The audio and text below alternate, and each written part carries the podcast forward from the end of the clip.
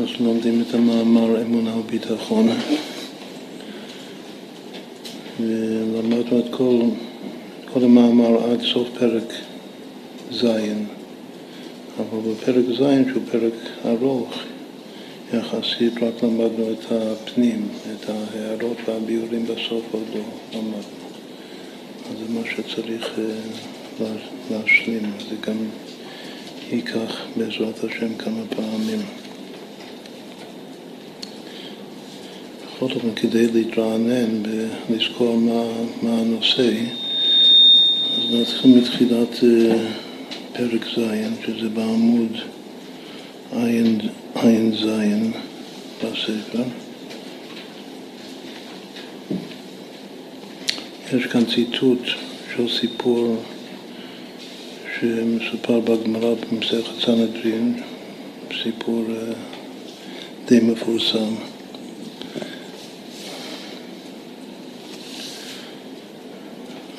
נקרא את, הגמרא כאן.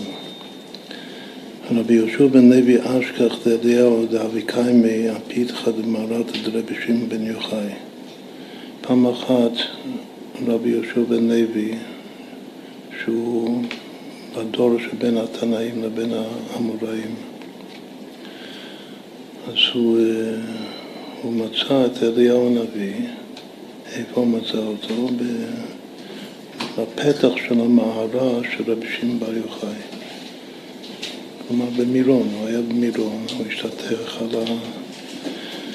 קברו של רשב"י, של רשב"י הוא כן. זו כמה דורות לפניו.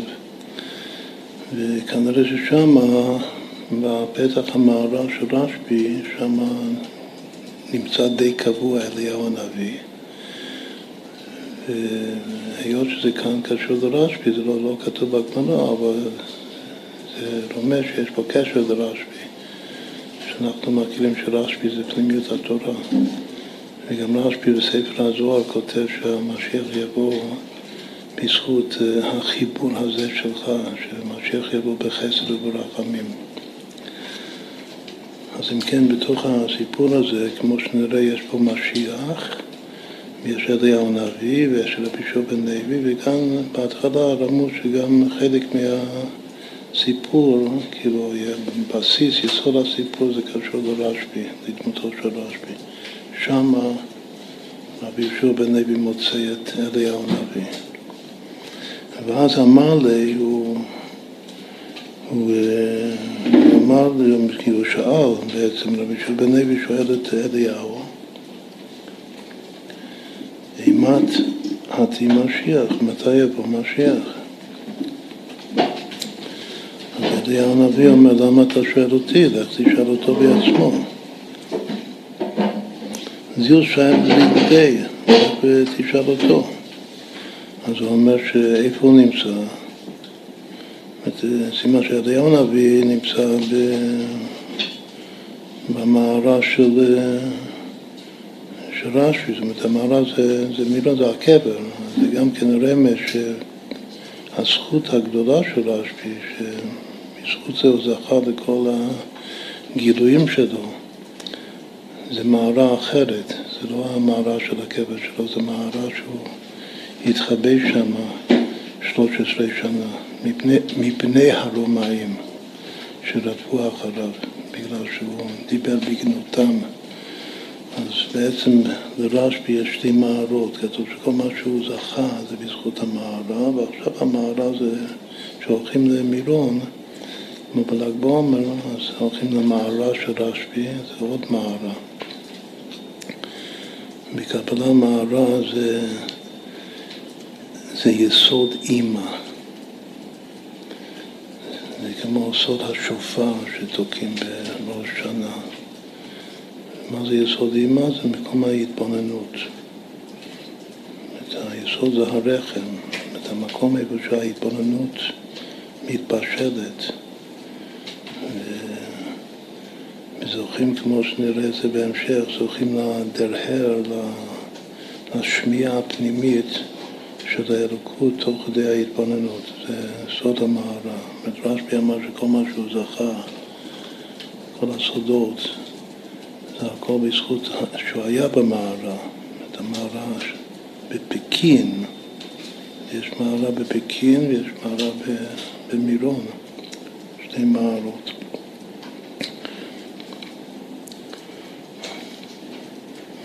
אז שוב, אז אה, שם נמצא אליהו הנביא, ורבי יהושע בן לוי שואל מתי יבוא משיח, אז הוא לך תשאל אותו בעצמו.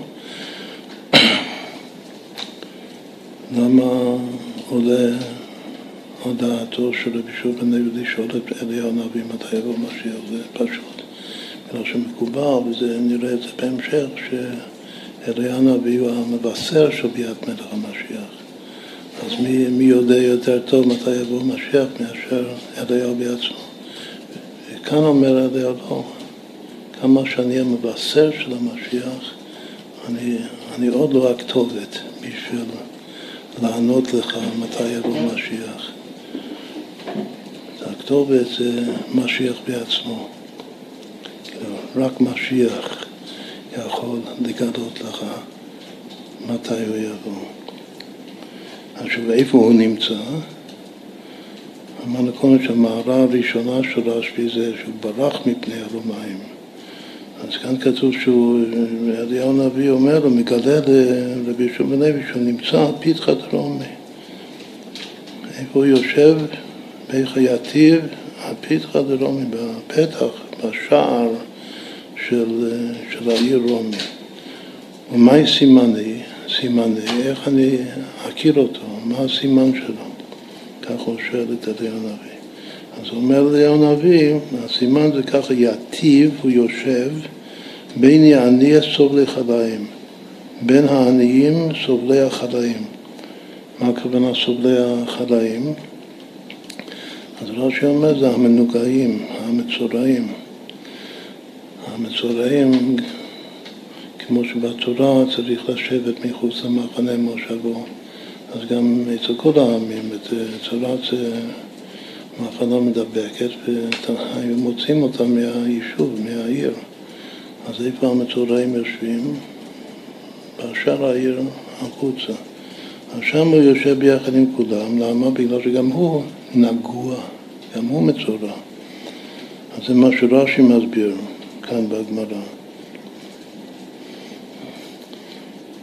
שהסובלי חלאים, הכוונה מנוגעים, והוא גם כן מנוגע.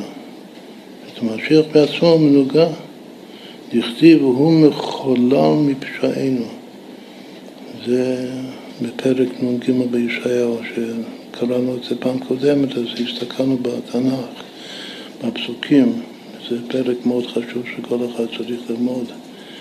את הפרק שלם של התוארים של המשיח בתור מנוגה, והוא מחולל מפשענו, וכתוב, אכן חוליינו הוא נשא,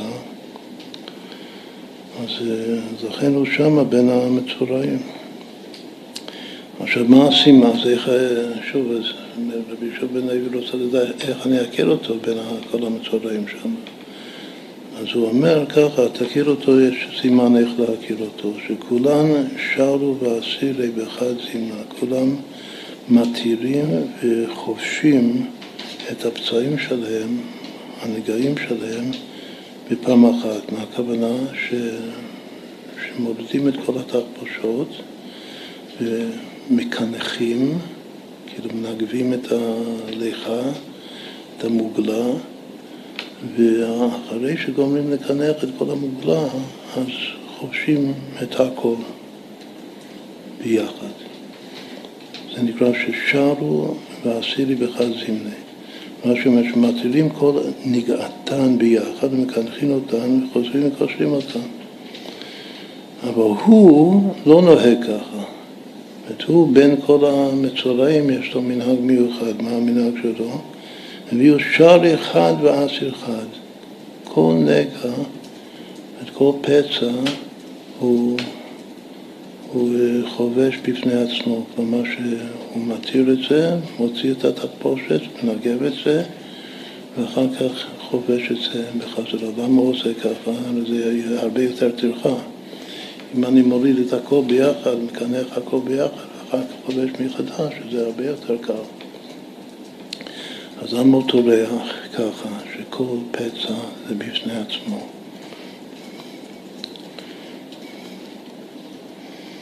אמר דילמה באינה דלא יעקב.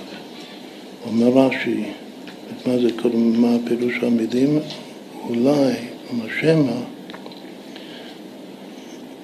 אני אתבקש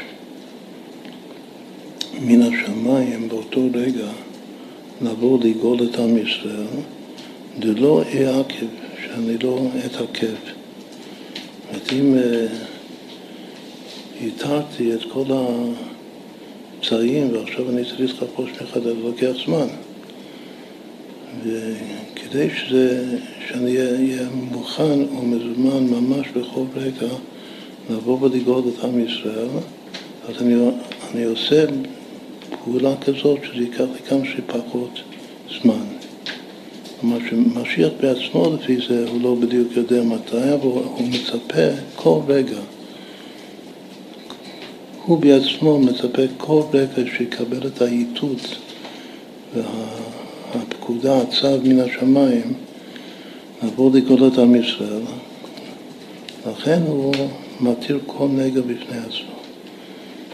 יש סימן, כתוב בתורה, קראנו ב...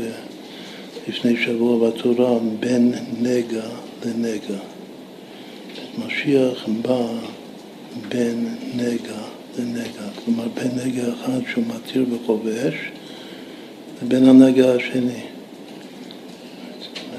הוא נמצא בין הנגעים, בין נגע לנגע. מה לומדים כאן? אני לא, לא זוכר אם אנחנו הגשנו את זה פעם קודמת שקראנו, שלפי זה יוצא פשט ש, שמשיח בא, ייתכן מאוד שמשיח בא לגאול את עם ישראל והוא עדיין מצורע. הוא לא יתרפא. הוא עדיין מצורע בתוך כדי שהוא מצורע. הוא מקבל את הפקודה, את הצו, שעכשיו הגיע הזמן, הרגע, לגאול את עם ישראל. את עם ישראל גם כן לאו דווקא במצב תקין ובריא ברוחניות. אז הגאולה בהחלט יכולה לבוא בדרך ובאופן כזה שגם העם לא בריא וגם המשיח לא בריא. כולם חולים. וכך הוא בא לגאול אותנו מהגלות, וזה יכול לקרות כל רגע, והוא מצפה לזה כל רגע. זאת הוא כל הזמן בהיכון של בין נגע לנגע. מה רש"י אומר? הוא אינו מתיר שני נגעים יחד. זה סבר אי באי לי לצאת ולגאול את ישראל לא את העקב כדי קשירת שני נגעים. שזה לוקח זמן, אז אני אהיה מוכן רק, אני, הוא צריך לקשור רק נגע אחד, זה כן ייקח לו איזה כמה שניות. אז נגע אחד הוא יקשור והוא מיד יבוא עם כל שאר הנגעים חבושים מקדמת דנא, אז הוא ככה יבוא לגאול אותנו. בסדר, אז כל זה, זה הסימן שאליהו הנביא נותן לרבי יהושע בן לוי, איך להכיר, לזהות את המשיח. אז הוא באמת עשה ככה, אז זה לגבי, וסימן שכאן קורה אה, איזה קפיצת הדרך או משהו ב... בעולמות רוחניים. אז כאן רגע אחד נמצא ב... על פתח המערה במירון של רשב"י, וברגע השני הוא כבר נמצא בשער רומי, ששם הוא מחפש ומוצא את המשיח. אז על לגבי, אז באמת הוא הלך שמה. אמר לי, שלום עליך רבי ומורי, אז כך הוא פונה אליו, הוא הכיר אותו לפי הסימן. והוא אומר למלך המשיח, הוא אומר שלום מלך רבי ומורי, כך הוא קורא לו. אמר לי שלום מלך בעלי בואי. אז הוא גם כן מיד ענה לו, יודע מי זה, מכיר אותו, שלום עליך בר לוי, בר לוי זה בן לוי, כן, יהושע בן לוי. אמר לי, אז הוא, הוא שואל אותו מה שהוא רוצה, לאימה תעתימה, מתי יבוא מר, משיח. אמר לי, היום. אז הוא אמר לו בבטחה גמולה, סימן קריאה היום.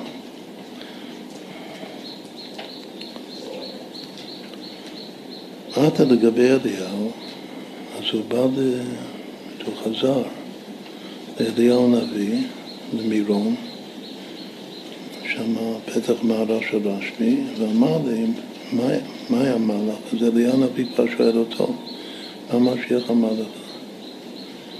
אז הוא אמר לו, שאמר היום, ואחר כך הוא המשיך ואמר לו, שיקורי קשה קרבי, שהוא שיקר, הוא שיקר אותי מלך המשיח.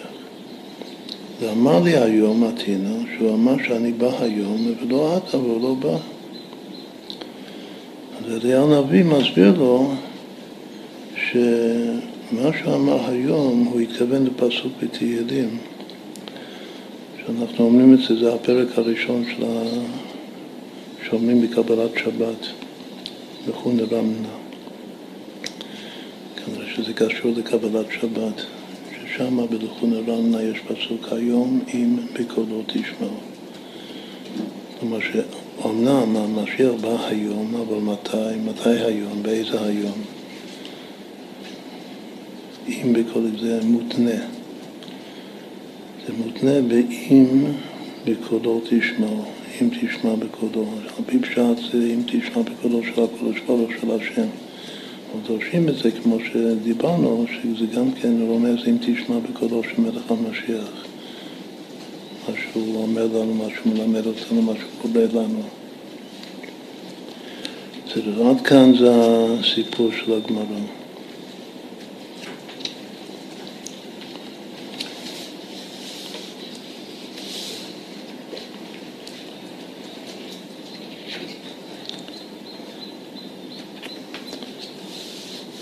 עכשיו, לפני, ש... לפני שנלך הלאה, אז אמרנו ש... שזה מאוד חשוב לראות ב... בספר ישעיהו בפרק נ"ג את, ה... את כל הפסוקים האלו, על זה שמלך המשיח הוא מנוגע ומחולה מפשענו וחוליינו הוא נשא. שיכול להביא ישעיהו, זה שם למעלה, ספר ישעיהו.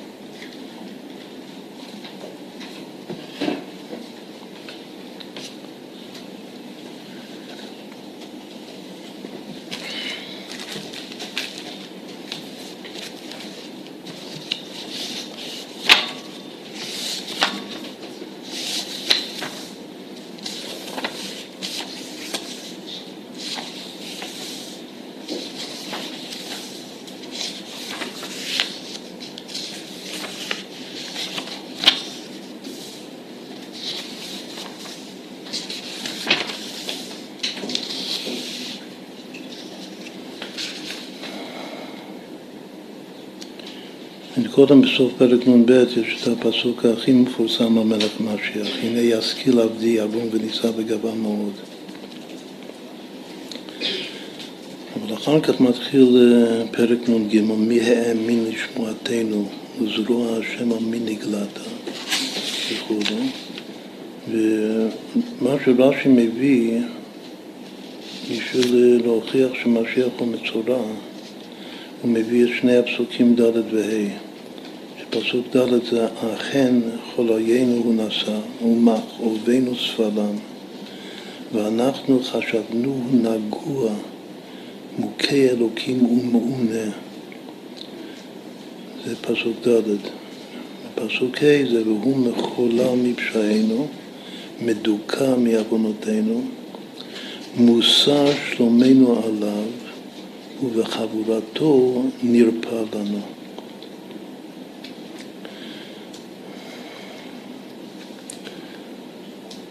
כשקראנו את זה פעם קודמת, אז, אז אמרנו את הגרמטיה המופלאה שיש כאן, ששני הפסוקים האלה ביחד שווים דוד פעמים משיח. את המספר זה 5012. ורק ההתחלה של הפסוק השני, שזה והוא מחולה מפשענו מדוכא מעוונותינו, שווה 37 בריבוע, משיח היחידה שבנפש, שזה הגרמטיה של ברוח אלוקים מרחפת על פני המים. שכתוב בחז"ל, זה רוחו של מלך המשיח. אז אם כן, יש כמה רמזים מאוד מאוד אה, מופלאים כאן בפסוקים האלה.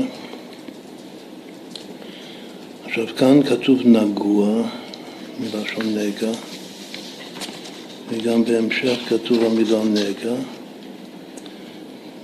כתוב כי נגזר מארץ חיים מפשע עמי נגע למו, זה פסוק ח'. זה בין נגע לנגע, יש פה פעמיים המילה נגע. וגם יש עוד מילה כאן, שזה קשור לנגע, ש... שבמקום נגע זה פגע, שכתוב, השם הפקיע בו את עוון כולנו. מה זה הפקיע בו? שהוא נתן לו פגע, פגע רע, בגלל העוונות של כולנו, כדי לכפר על העוונות. השם הפקיע בו. אבל זה שהמילה הזאת פגע זה חשוב מאוד מאוד, היא המילה החותמת את כל הנבואה. כתוב ולפושעים יפגיע. זה הסיום של הפרק. הפסוק האחרון של הפרק זה והשם חפץ דקו החלי, עוד הפעם לשון חולי. אם תשים אשם נפשו, אשר הערה למוות נפשו. סליחה, דילגתי על משהו. עוד פעם, והשם חפץ דרכו החלי, אם תשים אשם נפשו. יראה זרע יאריך ימים וחפץ השם בידו יצלח. זה, לא, זה עוד לא הפסוק האחרון. אחר כך, מעמל נפשו יראה יסבע. בדעתו יצדיק צדיק עבדי לרבים בעוונותם הוא יסבול. לכן אחלק לו ברבים ואת עצומים יחלק שלל, תחת אשר הערה למוות נפשו, ואת פושעים נמנע, והוא חטא רבים נשא, ולפושעים יפגיע. אז כל זה, זה היה להגיע למילה האחרונה. שהמילה האחרונה זה יפגיע, אז יש פה ודאי לשון נופל לשון בכלל הנביא ישעיהו. יש לו הרבה מאוד לשון נופל על לשון בכל הנבואות שלו. אז כאן בנבואה הזאת הלשון נופל על לשון זה נגע ופגע. עכשיו מה הפגע כאן בסוף? זה רע או טוב? לפורשים להפקיע כאן בסוף זה דווקא פגיעה טובה. פגיעה זה, אין פגיעה אלא לשון תפילה. ממי לומדים את זה? מיעקב אבינו, ויפגע במקום. שהוא תיקן תפילת הערבית. יעקב הוא הבכיר שבאבות. והתפילה שהוא תיקן זה תפילת החושך, תפילת, תפילה מתוך חושך, תפילת ערבית, והתפילה שלו זה נקרא פגיעה. זה פגיעה בהשם, אבל זה פגיעה חיובית. אז גם כאן, ולפושעים להפקיע, מה הכוונה שהוא פוגע ומתפלל בשביל הפושעים. זה כאילו תכלית כל הנבואה. שמשיח מזדהה עם הפושעים, הוא מחולל ביניהם, והוא מכפר עליהם, והוא יפקיע, הוא מפקיע באדם.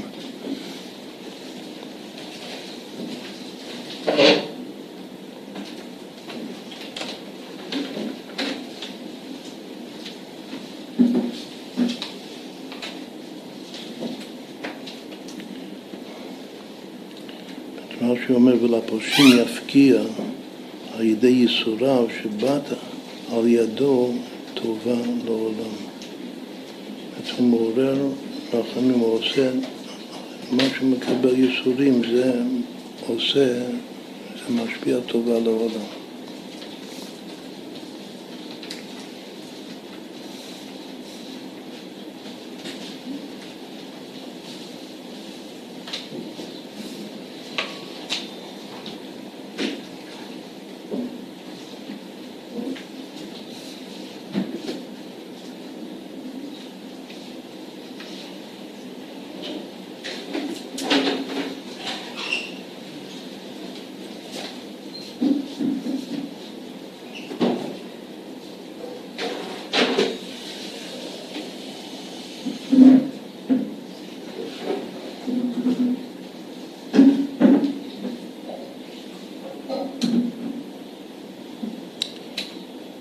המצודות אומר שיפקיע זה לשון תחינה ובקשה, כמו אל תפגע בי.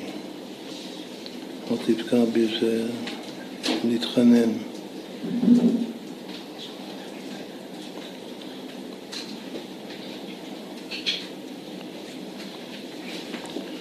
אז אם כן המילה פגע זה, פה יש פעמיים המילה פגע בנבואה, פעם אחת זה, זה פגע רע שהשם הפקיע בו, ופעם שנייה זה משהו בעצמו מפקיע בשביל כולם, בשביל כל הפושעים.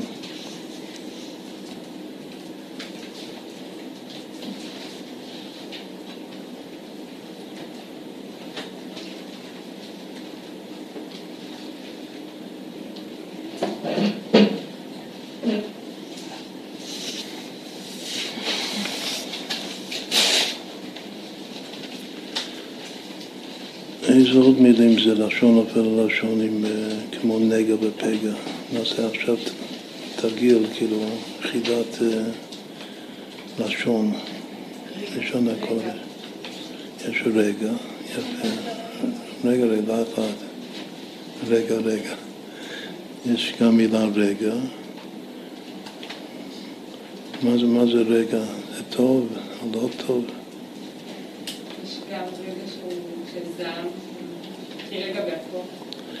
יש רגע באפו חיים ברצונו, אז רגע באפו שם זה לא, זה לא חיובי, זה רגע באפו. אבל מה זה עוד רגע? השורש רגע? זה מגוע לנפשו, כמו בהקדמת ספר התניא, כי בהן נמצא מגוע לנפשו. זה מנוחה ושלווה, שלוות נפש. כבר נשמע קצת דבר והיפוכו לגבי אפו ומגוע לנפשו. מה זה עוד רגע? יש פסוק באיוב שבכוחו, זה הולך על קריאת ים סוף, בכוחו רגע הים ובצפונתו מחץ רהב. פסוק שאיוב אומר כוח השם הוא רגע הים. מה זה רגע? אז מסבירים שרגע באותו פסוק, ויש עוד פסוקים, זה בקע.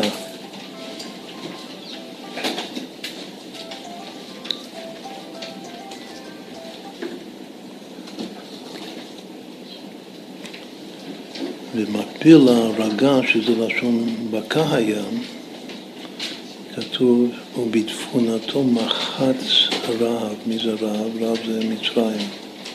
מחץ אותם, היכה אותם, הרג אותם.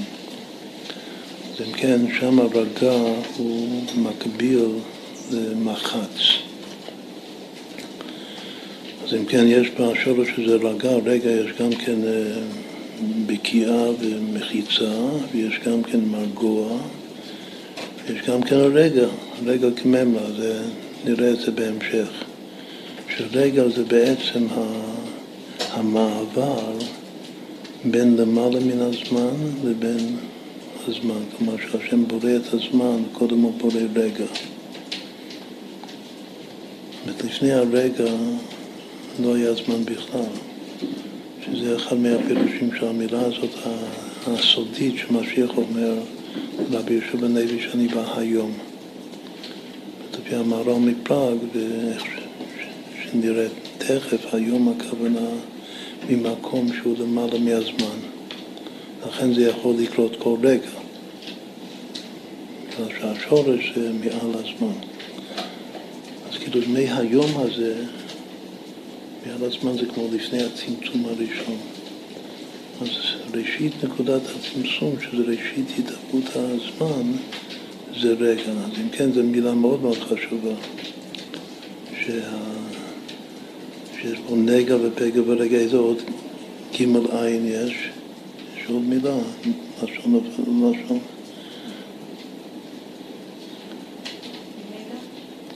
מה?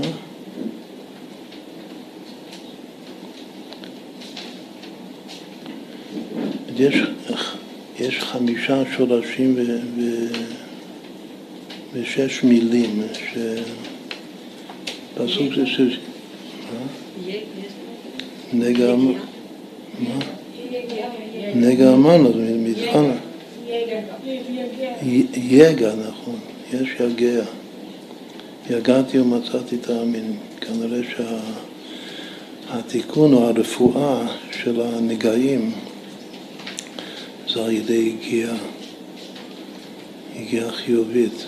זה, זה מוסר השכל טוב בשביל כל uh, תלמיד ישיבה ובת שלומדת תורה, צריך יגיעה. יש גם יגיעה בלימוד, יש גם יגיעה, וכתוב יגעת ביראה. זו היגיעה המיוחדת שקשורה דווקא לאישה, בגלל שאישה יראת השם איטית עליו. אבל צריך יגע, צריך יגיעה. כנראה שיגיעה זה ממתיק את, ה, את הנגעים. בכלל זה שמשיח הוא נגוע, אמרנו שהוא, גם כשהוא בא הוא עדיין נגוע, הוא בין נגע לנגע. יש איזה רגע שזה בין נגע לנגע, אז זה גם כן אומר, זה, זה דבר ששייך גם לבנות וגם לבנים. שנקרא איסור נגיעה. כנראה שמה שמשיח סובל, שהוא מנוגע, זה אולי בגלל שבחולי ובנות ישראל לא כולם שומרים כדבעי, כמו שצריך על איסור נגיעה, ומזה הוא מחולל מפשענו. מזה כל הנגעים שלו. והוא בא בין, בין נגע לנגע באותו רגע. בסדר, אז אם כן יש פה גם מילה מאוד חשובה, יגעתי ומצאתי את האמין. המציע, כתוב שמציע זה משיח. יש שלושה דברים שבאים בהסך הדעת, מציע ומשיח והקרב, שדיברנו על זה הרבה מאוד. אז אה, אם רוצים אה, למצוא, למצוא משיח, מצאתי דוד עבדי, בשמן קודשי משכתי, למצוא אותו צריך יגיעה. הגעתי ומצאתי תאמין, לא הגעתי ומצאתי אל תאמין, הגעתי ולא מצאתי אל תאמין, אבל אם יש יגיעה, יש מציאה. אז אם כן, יש לנו כבר ארבע, ארבע שורשים. יש לנו יגע ונגע ופגע ורגע. יש עוד אחד?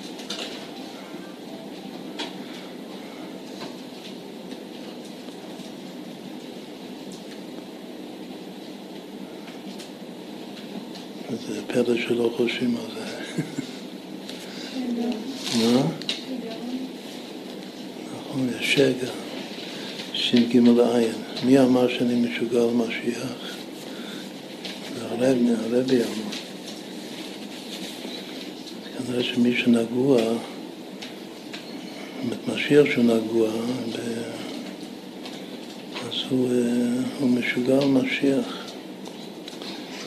זה משוגע? שהוא באמת מאמין שיכול לבוא כל רגע, בין נגע לנגע.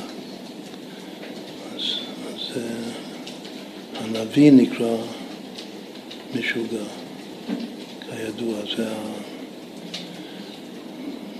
באתי לגני, הוא מביא את זה, ש... הנביא הוא משוגע, למה? בגלל שהוא למעלה מטעם ודעת. למעלה מטעם ודעת זה למעלה מהזמן, הוא מתפש... נקרא התפשטות הגשמיות. הנביאים היו מתפשטים. כאילו ש... היו למה מעל, מעל הזמן, מעל המקום. אז זה נקרא משוגע. ומשיח באמת הוא משוגע, כמו הרבי, כאילו, שהוא מאמין שבין נגע לנגע, ברגע הזה הוא יכול לבוא. ממנו צריך לקבל השראה כולנו להאמין. שוב נסביר את זה עוד יותר. וזה זה היסוד של הרמב"ם, ש, שצריך לחכות, אף על פי שיתמהמה. כל רגע יכול לבוא משיח. אם ככה נאמין, אז כך הוא יבוא, בעוד היום ממש, היום, ברגע הזה. אז אם כן, יש חמישה שורשים, חמישה שערי געגועים, שזה נגמר גע, גע זה געגועים. יש יסוד בחסידות געגועים, נענועים ושעשועים. מגעגועים באים לנענועים, ומנענועים באים לשעשועים. אבל כאן מה שעשינו עכשיו זה תרגיל, כאילו משחק, משחק מילים של לשון נופל ללשון של גע, געגועים. עכשיו באמת, זה כל מה שם, כל החמישה, שזה יגע ונגע ופגע ורגע ושגע, זה הכל שורשים בלשון הקודש. ויש עוד מילה שזה משורש נגע, אבל זו מילה בפני עצמה, כאילו מילה בפני עצמה שזה מגע. קשור למה שדיברנו על נגיעות. גם המילה נגיעה בחסידות זו מילה מאוד מאוד טעונה, שאדם יש לו אינטרס או אה, כוח מניע לגרמי זה לא לשם שמיים, זה נגיעה. נגיעה זה גם כמו פניעה. שם גם כן בין נגע ופגע. בכל אופן, אה, מהמילה, מהשורש נגע, יש גם מגע. לנגוע זה גם כן כמו רשום מגיע השמיימה. השורש נגע, יש גם להגיע. את כל, כל אחד רוצה, רוצה להגיע לאיזה יעד. רוצים להגיע ליעד. השאיפה הזאת, הרצון, כבר מתי נגיע, זה משורש, חשוב לדעת, פשוט, שעל פי אה, לשון זה משורש נגע. נגע. אז אם יש נגע, יש איזה רצון להגיע הלאה, מתוך הנגע, להגיע לאיזה, זה נקרא ירידת צורך עלייה, לאיזה מקום הרבה הרבה יותר טוב באין ארוך. הסולם מוצב העצה וראשו מגיע השמיים. אז יש להגיע ויש גם כן המילה מגע, מגע בין שני דברים.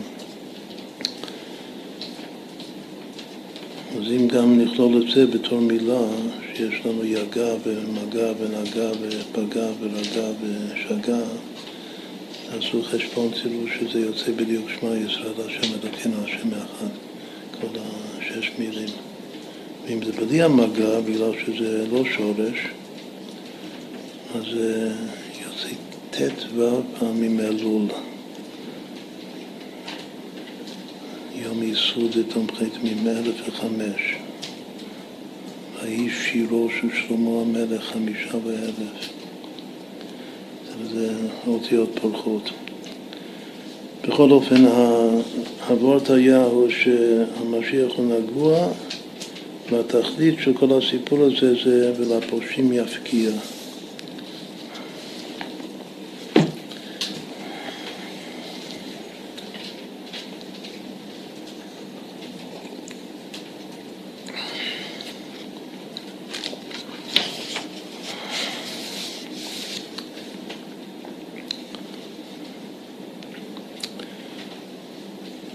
בעמוד ע"ח עכשיו. כששאל רבי יהושע בן לוי את פי המשיח למטה תימא, מתי משיח בא? נא המשיח בבטחה גמולה, היום, שאני בא היום. כאשר לא בא המשיח באותו יום, ואז אה, רבי יהושע בן לוי חשב שהוא שקרן, שהוא שיקר בי, אז פירש אליהו הנביא לרבי יהושע בן לוי שכוונת המשיח הייתה היום עם כבודו תשמע. ועכשיו נסתכל בביאורים, בביאור א', שזה בעמוד ק"ח.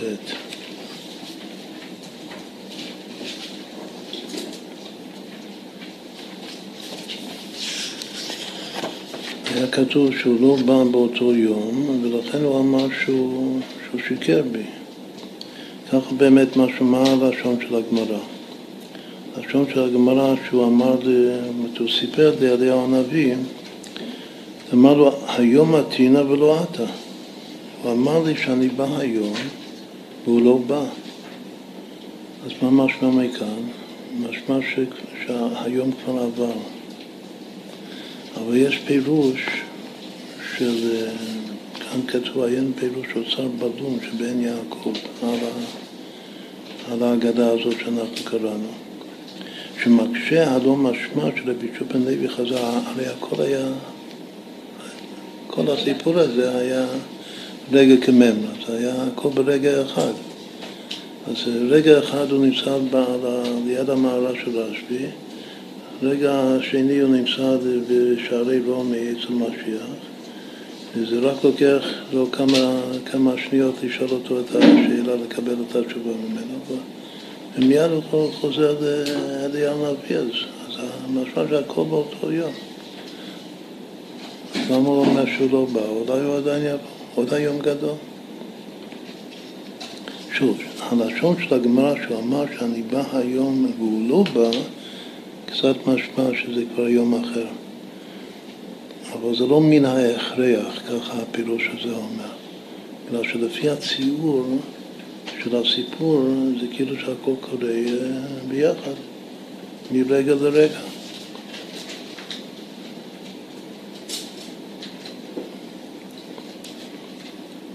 אז הוא אומר ש... שמקשה, לא משמע שרבי שוב בן לוי חזר ודיבר עם אליה באותו יום, ועוד היום גדול לביאת משיח, יש עוד זמן. עיין שם מה שתירץ. אז כאן אנחנו לא, לא כותבים מה שתירץ, אבל נאמר מה שהוא תירץ לפני שנמשיך לקרוא. הוא תירץ דבר שאפשר ללמוד מזה יסוד מאוד מאוד חשוב. הוא אומר שכתוב במקום אחד בחז"ל, שיום אחד לפני שאליהו הנביא בא, לפני שמשיח בא, אליהו הנביא יבוא לבשר אותו, ואפילו יבוא לבית דין הגדול בירושלים, והוא יבשר אותו באופן רשמי, שהנה מחר בא משיח. עכשיו, אם ככה זה הסדר, שאליהו הנביא בא יום לפני ביאת משיח לבשר את בראש המלך המשיח, אז, אז כל, כל זמן שאליהו הנביא לא בא היום, אז משיח לא יכול לבוא היום, בגלל שהוא תלוי באליהו הנביא. לכן, אם משיח עכשיו יאמר שאני בא היום, אז איך הוא יבוא היום? הרי כתוב שלי. שאתמול כבר היה צריך לבוא אלי הנביא ולא בא אתמול. אז, אז אתה משיח לא יכול לבוא היום. אז כשאתה בא למחרת ביאת אליהו הנביא, מבחן קושה. אז כאן הוא מסביר שזו הייתה הקושה של כאילו השקר שהוא שמע, שרבי יהושע בן לוי שמע שקר אצל משיח, שהשקר היה שהוא אומר שיבוא היום בלי אליהו הנביא. עכשיו, זה, זה קשור למה שאמרנו קודם, ש, שכל הסיפור הזה זה מתחיל מדו-שיח בין רבי בן לוי ואליהו הנביא. לכאורה אליהו הנביא הוא, הוא אמור לדעת, זה הכל זה תלוי בו. כאילו, מפתח הגאולה נמצא אצלו, שהוא יבוא ויבשר את ביאת משיח. והוא אומר לא, אני לא יודע, לך תשאל אותו בעצמו. אז יש דברים בגו כאן, כאילו, צריך להבין מה זה אליהו הנביא, צריך לבוא לפני ביאת משיח יום אחד. אם כן, משיח לא יכול לבוא היה, בכלל. לכן הוא אומר לו שהוא שיקר, שהוא אמר שבא היום, מה הכוונה הוא לא בא? הוא לא יכול לבוא. בגלל שאתה, אליהו הנביא, לא באת אתמול. אז, אה, אז מה זה? הוא אומר משהו מאוד, אה, מאוד יפה, שזה יסוד. הוא אומר שכל התנאי הזה והסדר הזה בכלל, שאליהו הנביא צריך לבוא יום אחד לפני משיח לבשר אותו, כאילו שזה יהיה ביאה רשמית, שהוא כך מודיע לבית דין שהנה עומד לבוא, להגיע משיח, זה רק מה שבלשון חז"ל זה נקרא גאולת בעיטה, שזה לא זכו בעיטה, מה כתוב? הפסוק אומר בעיטה אחישנה. וחז"ל דורשים את זה שזכו, אם אנחנו זוכים אז אחישנה, אז משיח יבוא מהר, כאילו לפני הזמן. אבל אם לא זכו, אם זה בדרך הטבע, שלא זכו, אז זה יהיה בזמן הקבוע, שזה בעיטה, שרק השם יודע, בליבה לפומה לא גליה. אז אומר הפירוש שזה עוצר בלום, שזה כאילו הוורט בפני עצמו וורט מאוד מאוד יפה. אומר שאם אנחנו, עם ישראל, עושים תשובה, וכל שכן אם עושים תשובה מעולה, שנקרא תשובה מהאהבה, שאז כל הנגיעות שלנו, את כל העוונות, הכל הופך להיות זכויות. אז אין את התנאי בכלל שצריך לחכות עוד יום כדי שקודם יבוא אליהו הנביא ורק אחר כך יגיע משיח. אז משיח יכול לעקוף את אליהו הנביא לגמרי ולהגיע תכף מיד ממש, עכשיו ברגע הזה. עכשיו, לפי הוורט הזה יוצא אה, כמה דברים יפים.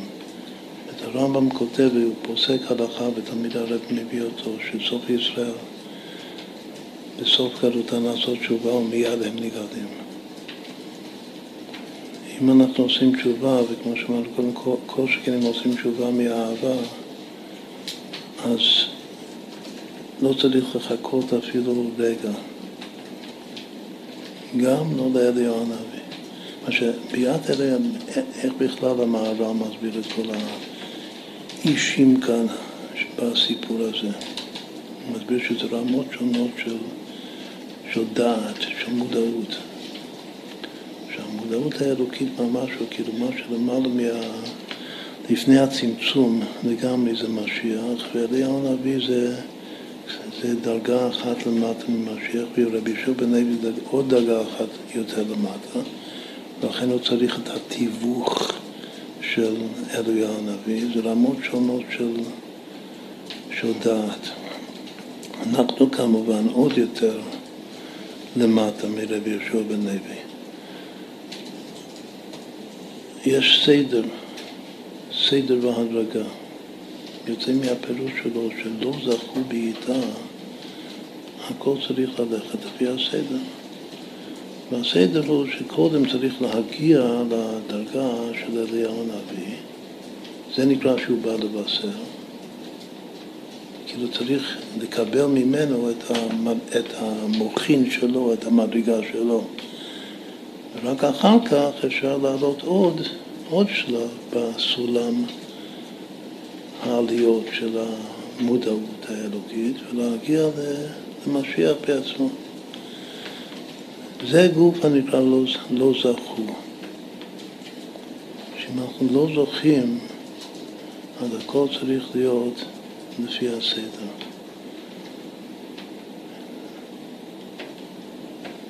יש אנשים מסודרים שלכתחילה רוצים שהכל יהיה לפי הסדר.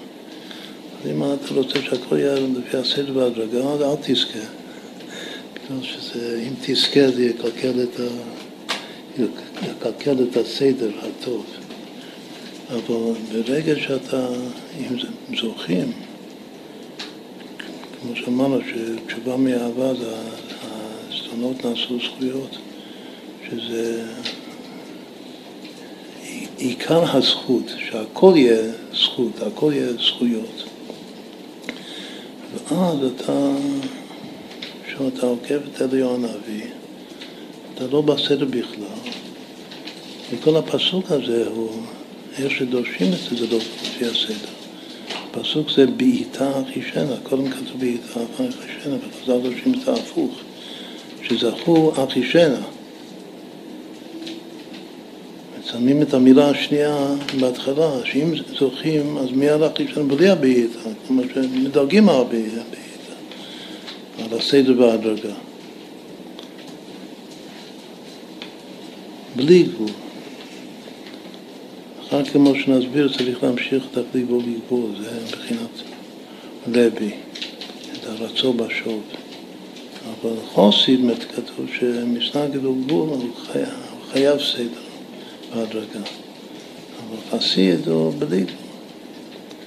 עכשיו זה שבסוף גדולתם של ישראל יעשו תשובה ומיד הם נגדים, זה צריך, זה צריך, זה עיקר האמונה שלנו.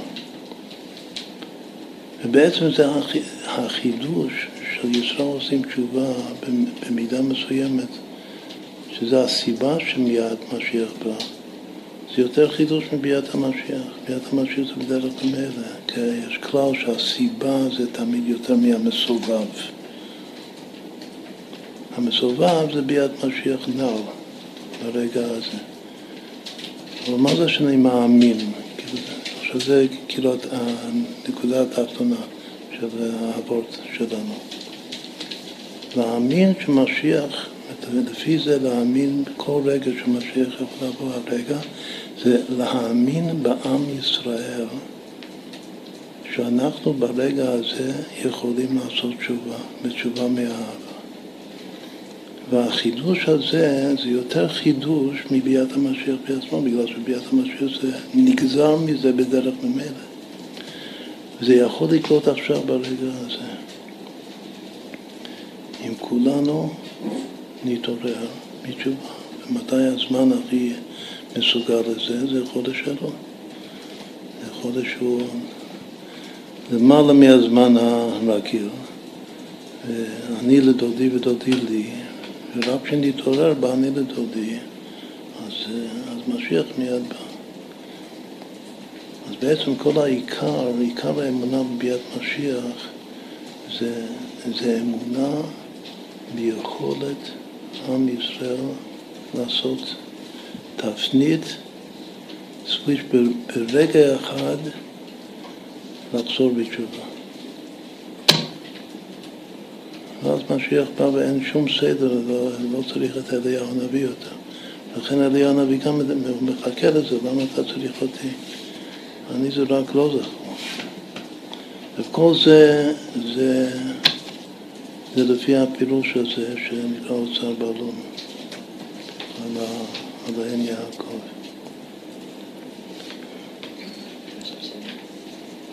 עם ישראל צריך לחזור, לחזור בתשובה למצוות או להשם? כאילו, להשם זה משהו מאוד פנימי שאפשר בקלות להאמין שכל יהודי יגיע לשם, אבל מצוות זה משהו שהוא, יש לנו של הרבה לבושים לזה וציורים מעוותים. בסדר, זה ודאי שעיקר התשובה זה לשם, זה מה שאפשר לעשות. ברגע אחד שווים לשם, אחר כך זה יורד, זה יורד לכלים. אחרי שיש רצון, יש שוב. המצוות זה השוב, אבל עיקר התשובה זה הרצון. וגם נסביר את זה בהמשך.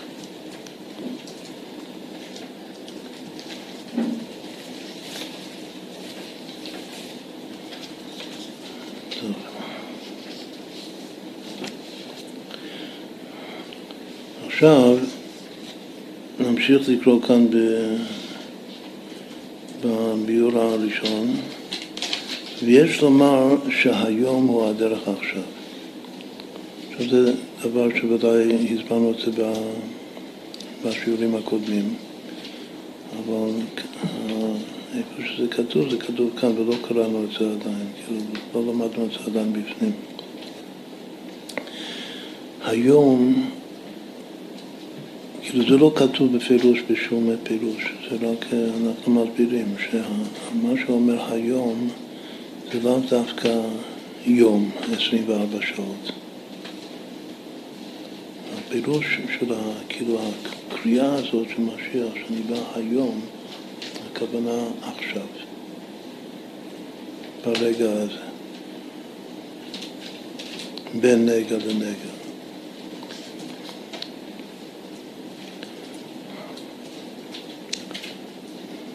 ולכן, גם לפי זה אפשר עכשיו להבין מה, מה, מה זה שהוא אמר, שהוא אמר שהוא בא ולא בא, אז הוא שיקר. אז לאו דווקא שעבר ה-24 שעות של היממה. אם הוא אמר שהוא בא היום, הכוונה שהוא אמר שהוא בא עכשיו, ועכשיו ברגע זה לא בא. הוא כבר שקרן. ויש לומר שהיום הוא הדרך עכשיו. שעכשיו זה תכף מיד. יש כאן רמז יפה, מזה הרבי מאוד אהב את הביטוי תכף מיד, הוסיף לזה ממש. ותכף מיד, הממוצע של שתי המילים תכף מיד זה חמש פעמים יום, כלומר היום. זה רמז יפהפה. שוב, המילה היום זה אומר תכף מיד ממש, בגלל שהיום הוא למעלה מהזמן. זה לפני הצמצום. ואם זה כבר מת, מתבטא במציאות שלנו, אז זה בשנייה הזאת.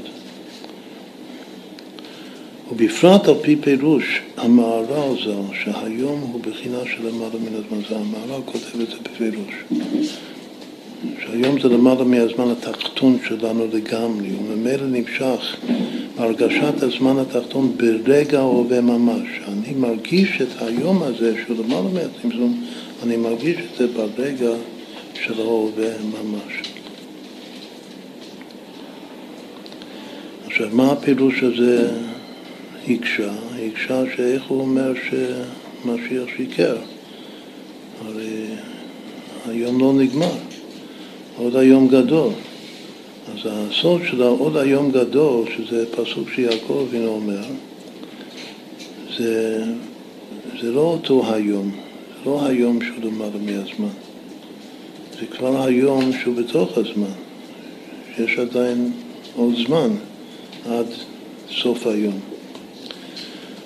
והרמז הוא שעל פי קבלה הביטוי עוד היום גדול שווה המספר הזה קפד, שזה 184, שזה אחורי, שוב זה מושגים של קבלה, זה השם, בחוכמה יש את השם המילוי של שם הוויה שהוא שווה אב, 72. וכשכותבים את זה באחוריים, כלומר י' במילוי, י' ו' ד', ואחר כך י' וה' וכך הלאה, באחוריים אז הוא שווה קיפד. כל האחוריים זה, זה ירידה וצמצום בזמן. אז עוד היום גדול לפי הרמז הזה, זה לקחת את היום הזה של למעלה מהזמן להמשיך את זה למטה בתוך הזמן. והיינו בחינת העוד, עצם המילה עוד זה גוף. עודי כתוב שהעוד שלי זה הגוף, יש נשמה וגוף, יש חיי ועודי. עלה השם בחיי, זה הנשמה שלי, זה נקרא חיי, ועודי, העוד שלי, זה הגוף או האחוריים שלי. אז גם כאן זה העוד של היום, זה האחוריים של היום. עכשיו, העוד, העוד הזה של היום הוא בעצמו גדול. לפעמים גדול זה לא, זה לא הכי גדול, גדול זה קטן. מה זה גדול השם? עליו נאמר במקום גדולתו של הקודש ברוך שם אתה מוציאן ותנותו. זה שאני מרגיש שהשם גדול, אלוקים גדול, זה דווקא תחושה שאחרי הצמצום. במקום ענוותנותו, מה זה ענווה? זה הצמצום שמקטין את עצמו. ככל שהשם מקטין את עצמו, שזה ענווה שלו, אני מרגיש אותו גדול. והגדולה שלו מתגלה אליי בזכות זה שהוא מצמצם את עצמו. אם הוא לא היה מצמצם את עצמו, לא הייתי מרגיש לא, לא טוב ולא הייתה גדולה שלו בכלל. אמר ניסה ורע ממני. אבל במקום גדולתו, במקום שאני מרגיש את הגדולה של השם, תדע לך ששם אתה מוצא אן בטענותו.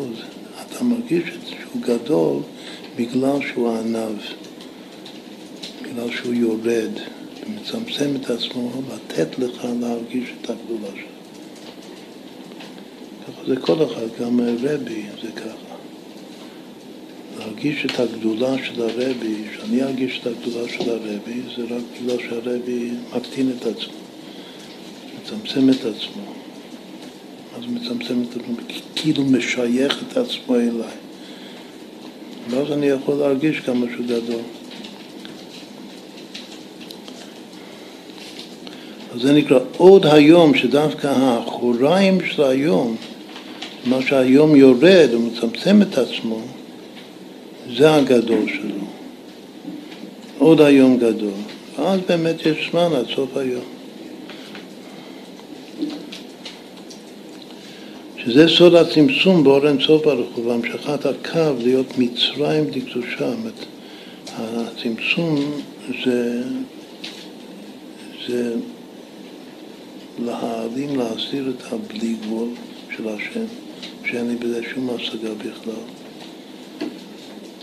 קודם יש חלל שנוצר, ואחר יש קו שנמשך, שהוא גם קו מצומצם, קו דק. וזה ממציא בעצם מה שנקרא מצרים דקדושה. מצרים דקדושה זה, זה גבול, אבל זה עדיין לא גבול של רע, של קליפה, אבל זה מצרים. בתוך המצרים של הקדושה יש שם את הרגשת גדול השם.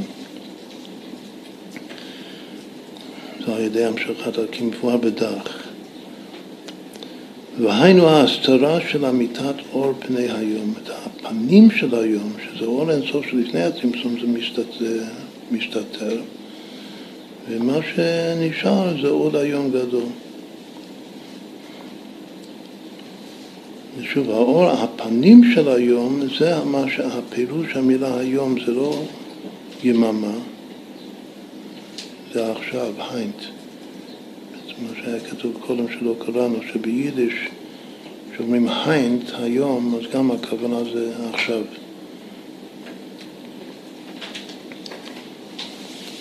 ויהיה נקמן בסוד ואבוא היום אל העין, אליעזר עבד אברהם, הוא אמר שקפצה לו, מספר, נבענו בתואר שם שקפצה לו הדרך, אז הוא אומר, ואבוא היום אל העין.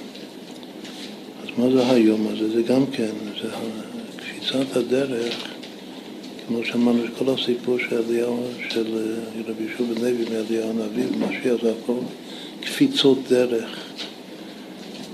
זה הכל בהשראת היום, שהוא למעלה מהזמן.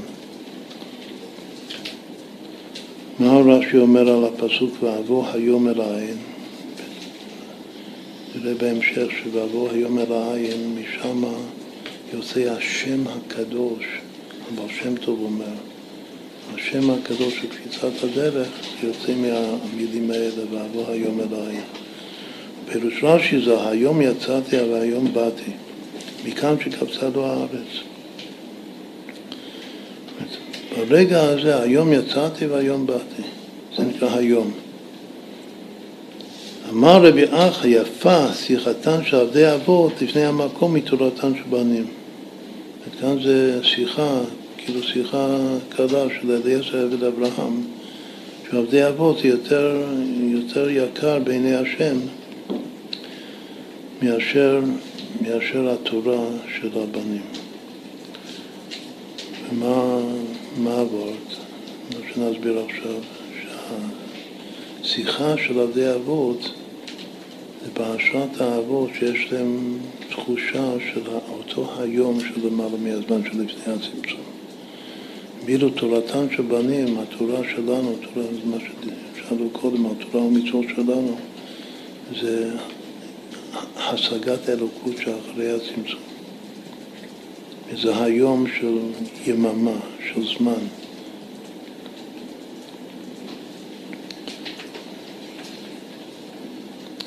והיינו שהיום מבחינת פנים שלו, יש הפנים של היום ויש האחוריים, עוד היום גדול זה האחוריים של היום. והפנים של היום זה לפני הצמצום, האחוריים של היום זה אחרי הצמצום. במקום אחר הסברנו שזה מה שאומרים בספירת העומר היום-יום, או כמו הלוח היום-יום שהרבי כתב. היום עם ה' זה לפני הצמצום, ויום זה כבר המשכת הקו. היום יום. היום, כאילו באותיות של קבלה וחסידות, על המילה היום, קוראים לזה העיגול הגדול שלפני הצמצום, זה היום. ברגע שנמשך מתוך זה קו דק לתוך מה שקראנו כאן המצרים של הקדושה, ככה המאמר של הרבי, זה נקרא יום. אבל, אז אם כן, ליום יש פנים ויש אחור. אז היום מבחינת פנים שלו, כאן הפנים הוא לשון לפני והאחוריים הוא לשון אחרי. המילה פנים זה תחושת לפני, והאחור זו תחושת אחרי. מה, מה הפירוש? לפני הכוונה זה המשכה מרגע אחד קודם, קודם לכן, לרגע ההווה. להרגיש את הפנים של הזמן זה איך מלפני רגע נמשך הרגע הזה. אבל אם אני מרגיש איך שמרגע הזה, מהרגע הזה מגיע רגע אחר כך, זה כבר אחרי. כאילו אני מרגיש את האחרי. או שאני מרגיש את הלפני, זה הפנים, או שאני מרגיש את האחרי, שזה האחור. ואילו עוד היום גדול משמע המשכה מרגע ההווה לעתיד הנעלם.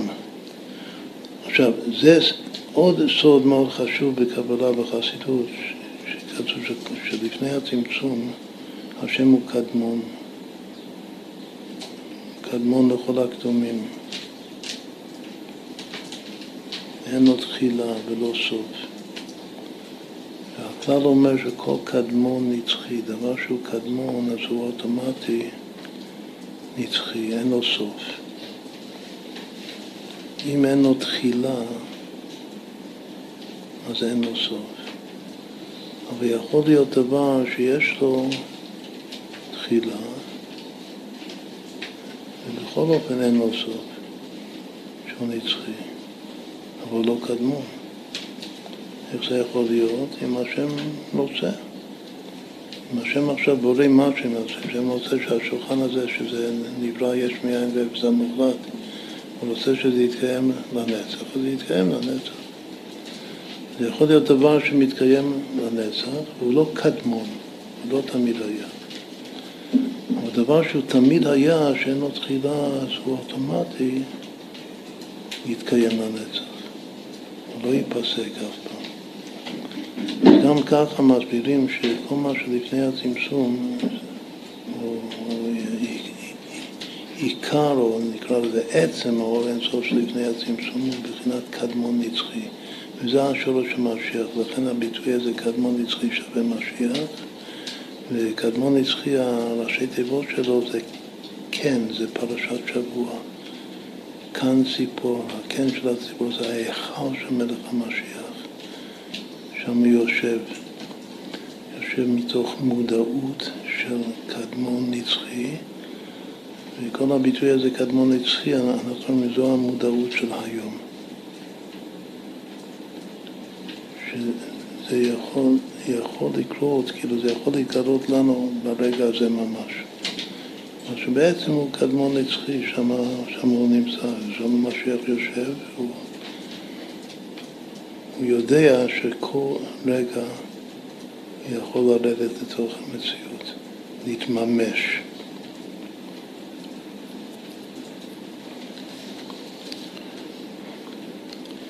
זה מה שכתוב כאן, שקדמון נצחי זה, זה בגימטרי משיח, ראשי תיבות שלו זה כאן, כאן ציפור, שזה היכל של מלך המשיח.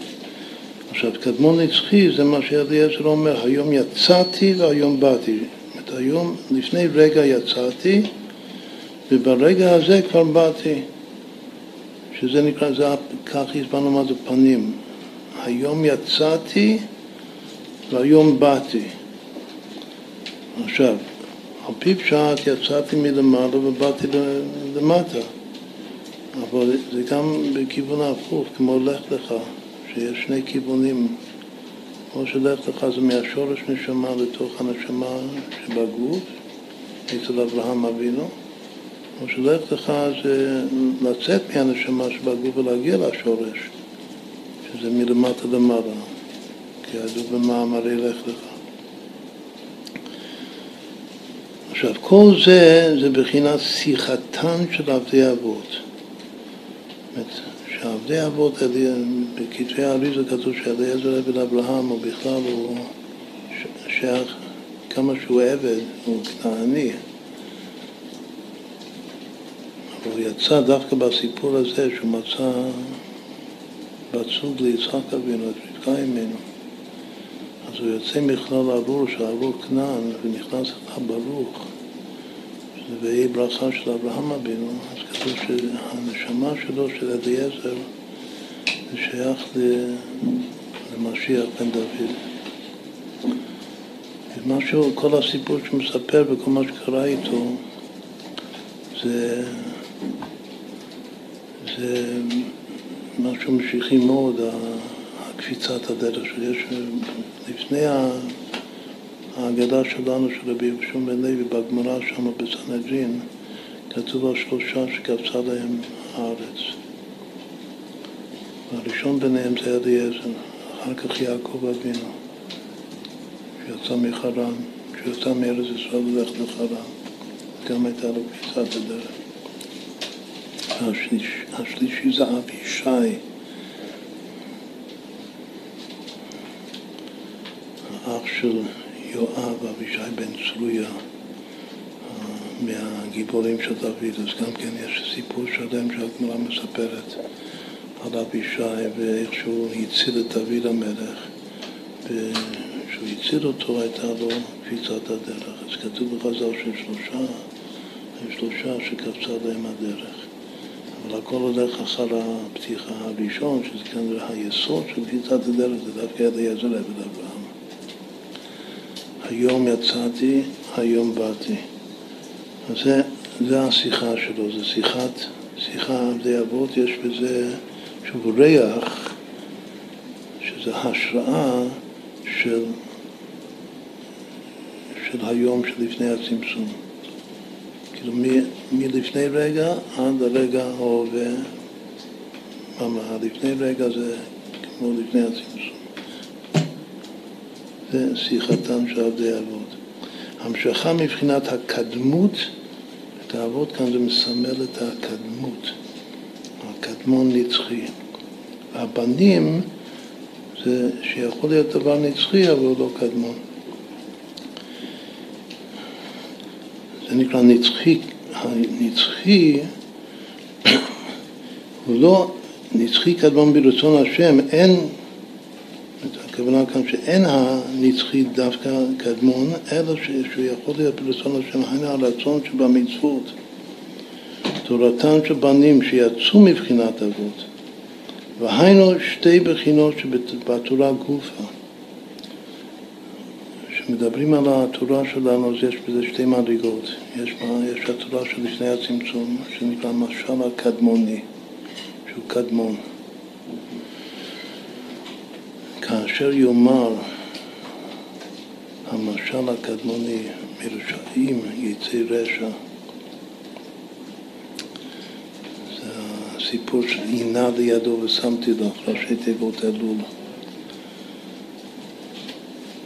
המשל הקדמוני זה התורה הקדומה לפני הצמצום, ויש מה שהסתכל באורייתא וברא עלמא. שהשם מסתכל בתורה, או לפי מה שכתוב בתורה, שזה כמו שרטוט של כל מעשה בראשית, כך הוא בורא את העולם. אז מה שהשם מסתכל בתורה, הוא בורא את העולם, זה בחינת תורתן של בנים. ומה שהתורה זה משל הקדמוני, זה שיחתן של עבדי אבות.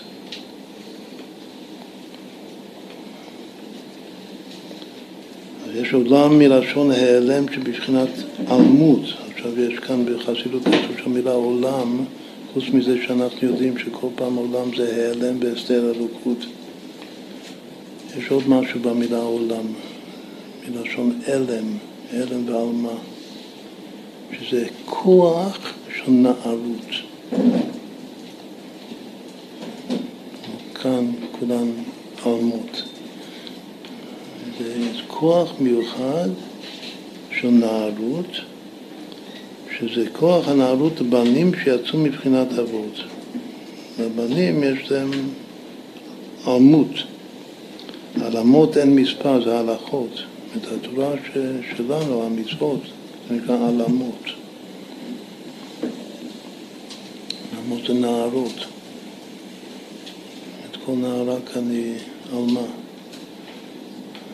עלמה לפי חז"ל, לפי הפסוק בשיר השירים, עלמות אין מספר, זה הלכות. זה כוח מיוחד של נערות, של הבנים שיצאו מבחינת אבות. שתי הבחינות האלה כתוב, אנחנו אומרים בשמונה עשרה, שלוש פעמים ביום, זוכר חסדי אבות ומביא גואל לבני בניהם. חסדי אבות זה, שוב, זה השראה של המשל הקדמוני, של קדמון נצחי, של היום שלמעלה מהזמן. ומביא גואל לבני בניהם, זה מביא לנו, שאנחנו בתוך הזמן,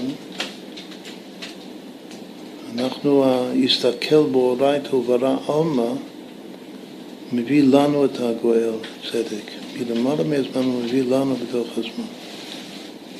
זה גם, זו כוונה מאוד מאוד אה, יפה, פשוטה, בתחילת שמונה עשרה. בברכה הראשונה של שמונה עשרה יש כאילו מצווה וחובה לכוון. אז כתוב, זוכר חסדי אבות זוכר חסדי אבות זה כמו יפה שיחתם אפילו של עבדי אבות. מביא גואל לבני בניהם למען שמו באהבה, שזה, שזה תורתן של בנים. אז כל זה זה היום, יום, כאילו היום, שהיום הופך להיות רגע כממרה של ההווה בתוך הזמן החולף שלנו. אני יודע שבני בנים נדבקים, עכשיו כאן הוורט האחרון הוא שבני בנים, אנחנו הבני בנים, למה לא כתוב זוכר חסדי אבות ומביא גואל לבנים? יש אבות ויש בנים כמו באותו מאמר, שכתוב שיפה שיחתן של עבדי אבות מתוצאת של בנים, לא כתוב בני בנים. בני בנים זה נכדים. למה? אז כתוב שיש מעלה בנכד אפילו יותר מבן. שהנכד יותר דומה לסבא במידה מסוימת גם מהבן. לכן השם זוכר את חסדי האבות והוא מביא את הגואל צדק לנכדים שלהם. לבני בנים, בני בנים נדבקים במידת האבות הרואה, הנכד הולך בדרך הסבא לפעמים יותר מהבן. הבן, הרבה פעמים הוא, הוא מחולל לעצמו דרך חדשה, כמו אברהם ויצחק. יצחק יש לו דרך אחרת מאברהם, מאבא שלו. זה עובד את השם בדרך של אהבה, וזה עובד את השם בדרך של יראה. הרבה פעמים הבן יש לו דרך עצמאית, אבל הנכד, כמו יעקב, הוא נוטה לאברהם, יעקב אשר פדה את אברהם. הנכדים נדבקים במידות של הסבא, של הסבים, לפעמים יותר מאשר הבנים. זה מה שאומרים ב-18, שזוכר חסדי אבות ומביא גואל לפני בניהם למען שמו באהבה. עכשיו כל uh, מה שכתוב כאן בהרבה uh, עניינים עמוקים זה ש... שהדבר כאן הוא שהיום זה בעצם למעלה מיד. זה המהר"ל כותב את זה. שהיום זה עכשיו, למה זה עכשיו ברגע הזה? בגלל שהשורש שלו האמיתי זה מעל הזמן, זה לפני הצמצום. רק מה שצריך להמשיך את זה לתוך הזמן. לעשות שהוא רגע, ברגע הזה.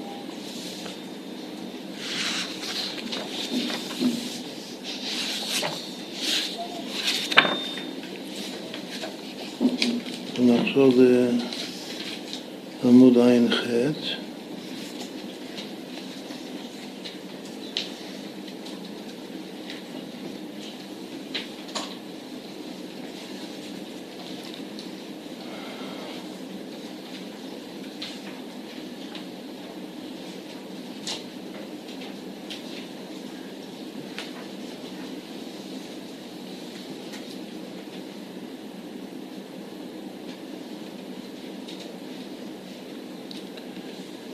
נקרא הערה י"א, ותזכרנו הפסוק, מה שהפרק הזה עושה זה התבוננות בהרבה פסוקים בתנ"ך שכתוב שם המילה היום.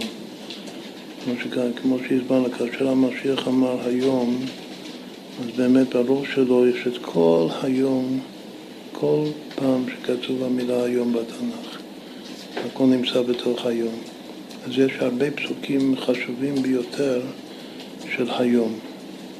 אחד מהם זה מה שהרגע אמרנו, הפסוק שאומר אליעזר עבד אברהם, ואבוא היום אל העין. שמכאן שקפצה לו הארץ. היום יצאתי, היום באתי. אז בואו נראה בי"א, הערה י"א, בעמוד ע"ח. כתוב בשם הריבש, נשמתו בגנזי מרומים, הבעל שם טוב. בפסוק ואבוא היום אל העין. פירוש רש"י זה היום יצאתי והיום באתי, מכאן שקפצה לו הארץ. הנה אומר הבעל שם טוב שמפסוק זה גופה יוצא שם לקפיצת הארץ. הרי הבעל שם טוב, בגמרא אמרנו ששלושה קפצה להם הארץ.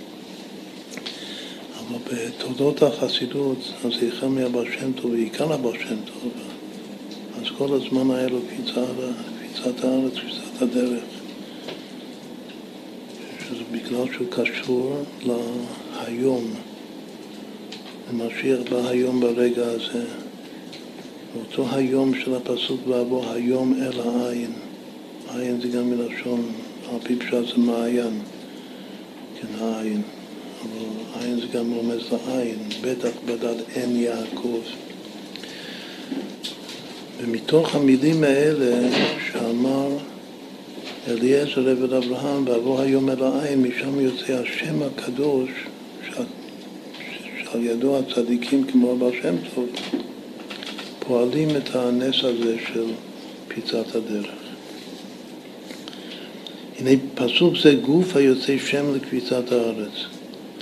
וזהו פירוש היום יצאתי והיום באתי. מכאן, עוד פעם, זה לשון חז"ל.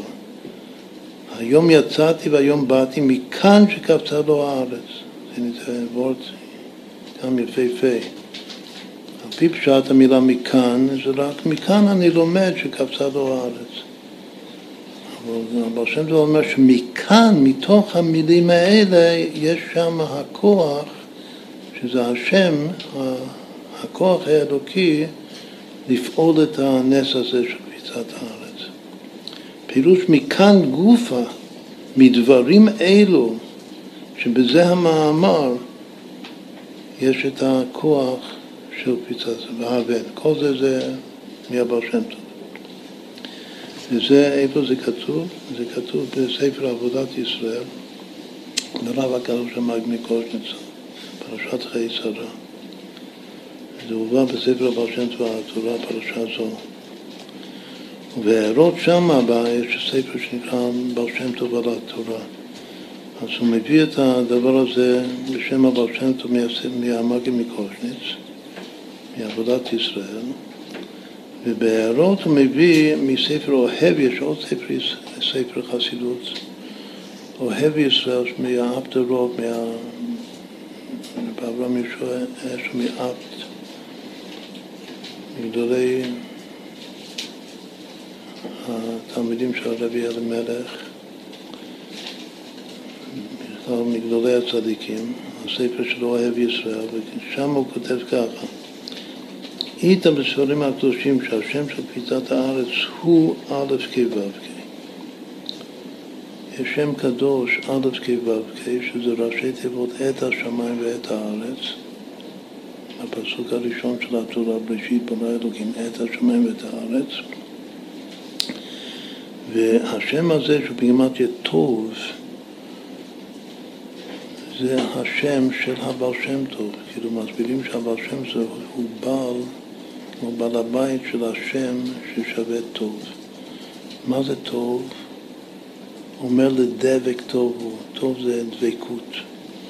אז זה דבקות בהשם, וטוב של עת השמיים ואת הארץ זה הדבקות בין הרוחניות לבין הגשמיות, בין השמיים לארץ.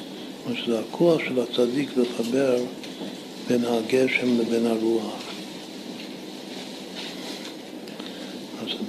היות שזה השם של קפיצת הדרך, אז יוצא מכאן שכל, שלא סתם אבל שיש לו איזה עניין צדדי, אבל שם טוב שהוא יכול, שיש לו את הנס הזה של קפיצת הדרך.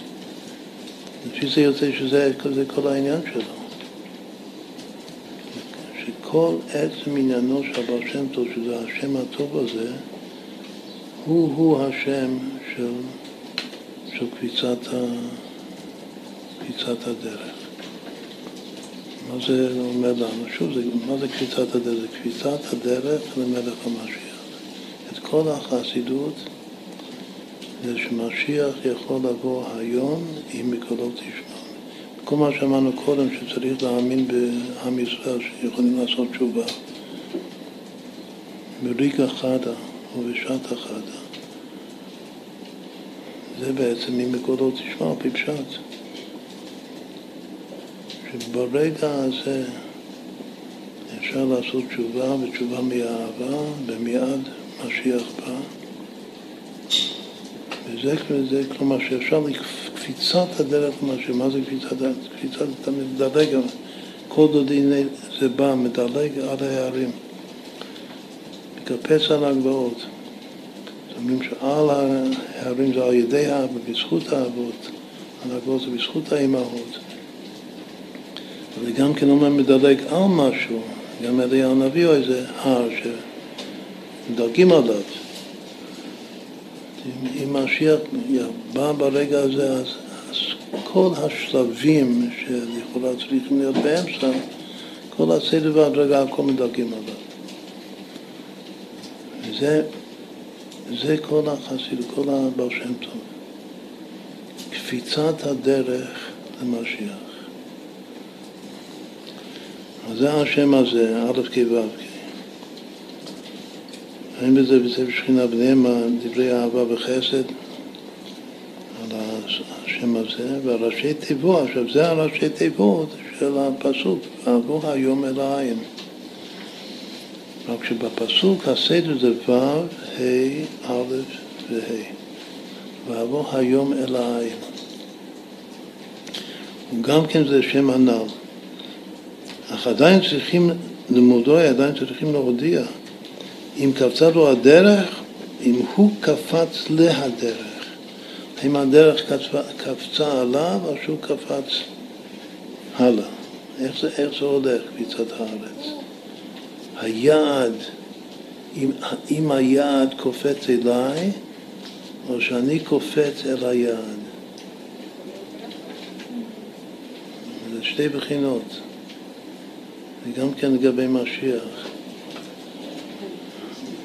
משיח קופץ אליי, או שאני קופץ למשיח. אז זה נשמע כמו... אני בדיוק, זה נשמע כמו אני לדודי ודודי די. שאני לדודי זה שאני קופץ למשיח, אני קופץ לדוד שלי, המשיח זה אהובתי. או שמשיח קופץ אליי. או שהשם של קפיצת הדרך, עכשיו זה ההבדל אם השם הוא, השם זה א' כי ו' כי אם זה ישר, או שזה כאן זה לא, לא הצירוף הישר. אם הוא ביושר אז זה א' כי ו' כי את השמיים ואת הארץ. כמו יוצא מראשי תיבות את השמיים ואת הארץ, אבל כאן השם ואבוא היום אל העין הוא להפך, הוא ו' כ' א' כ', שאם אני מקביל את זה לאותיות שם הוויה זה ו' כ' י' כ', שזה והיה, לשון שמחה ולשון מיד.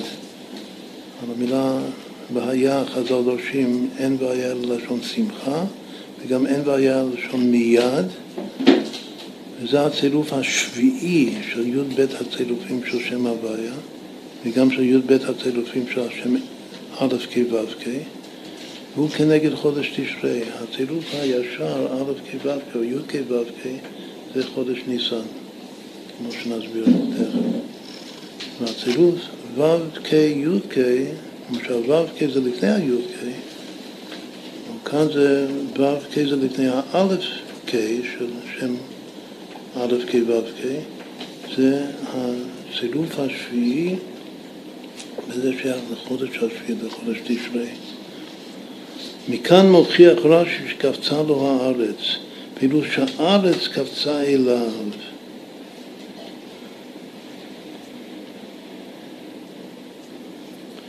לפי זה הארץ כאן זה הו"ק, קפצה אליו זה האל"ק.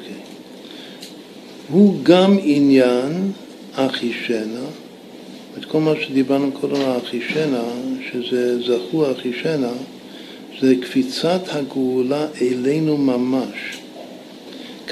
אנחנו צריכים להיות זכו, אבל ברגע שאנחנו זוכים, אז הגאולה קופצת אלינו.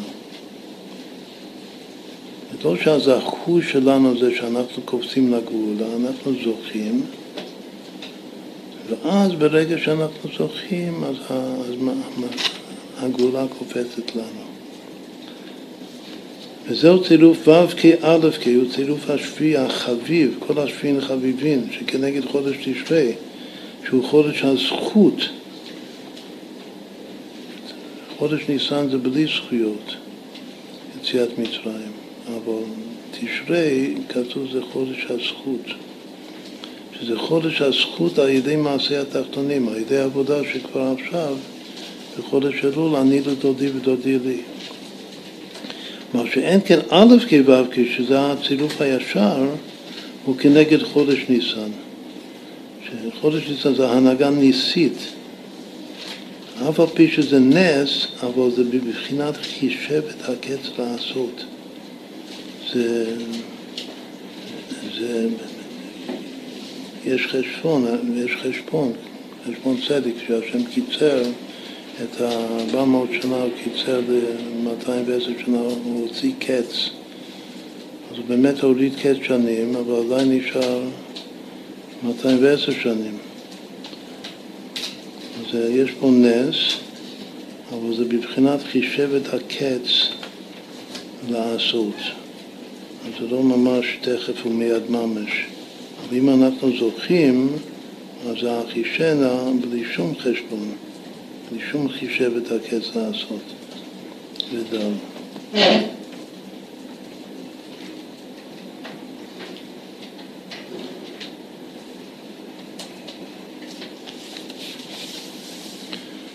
חשבתי שנלמד גם את ביור ב', אבל זה גדול, לא נספיק, אבל אולי רק דבר אחד כאן, שזה נוגע לאלול ותשרי.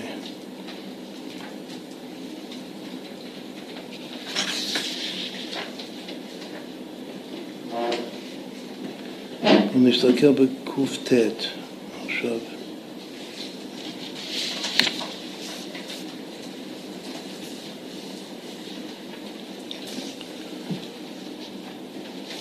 לא נתחיל מההתחלה, נתחיל מהפסקה השנייה. והנה לפי דעתו של רבי אליעזר. יש מחלוקת בגמרא גם לגבי בריאת העולם וגם לגבי הגאולה. מתי זה יקרה? בחודש ניסן או בחודש אה, תשרי?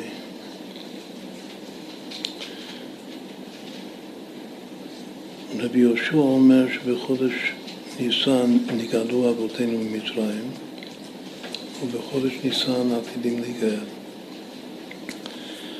אבל רבי אליעזר, רבי אליעזר הוא גלגול של אליעזר עבד אברהם, שאמר ואבוא היום אל העין.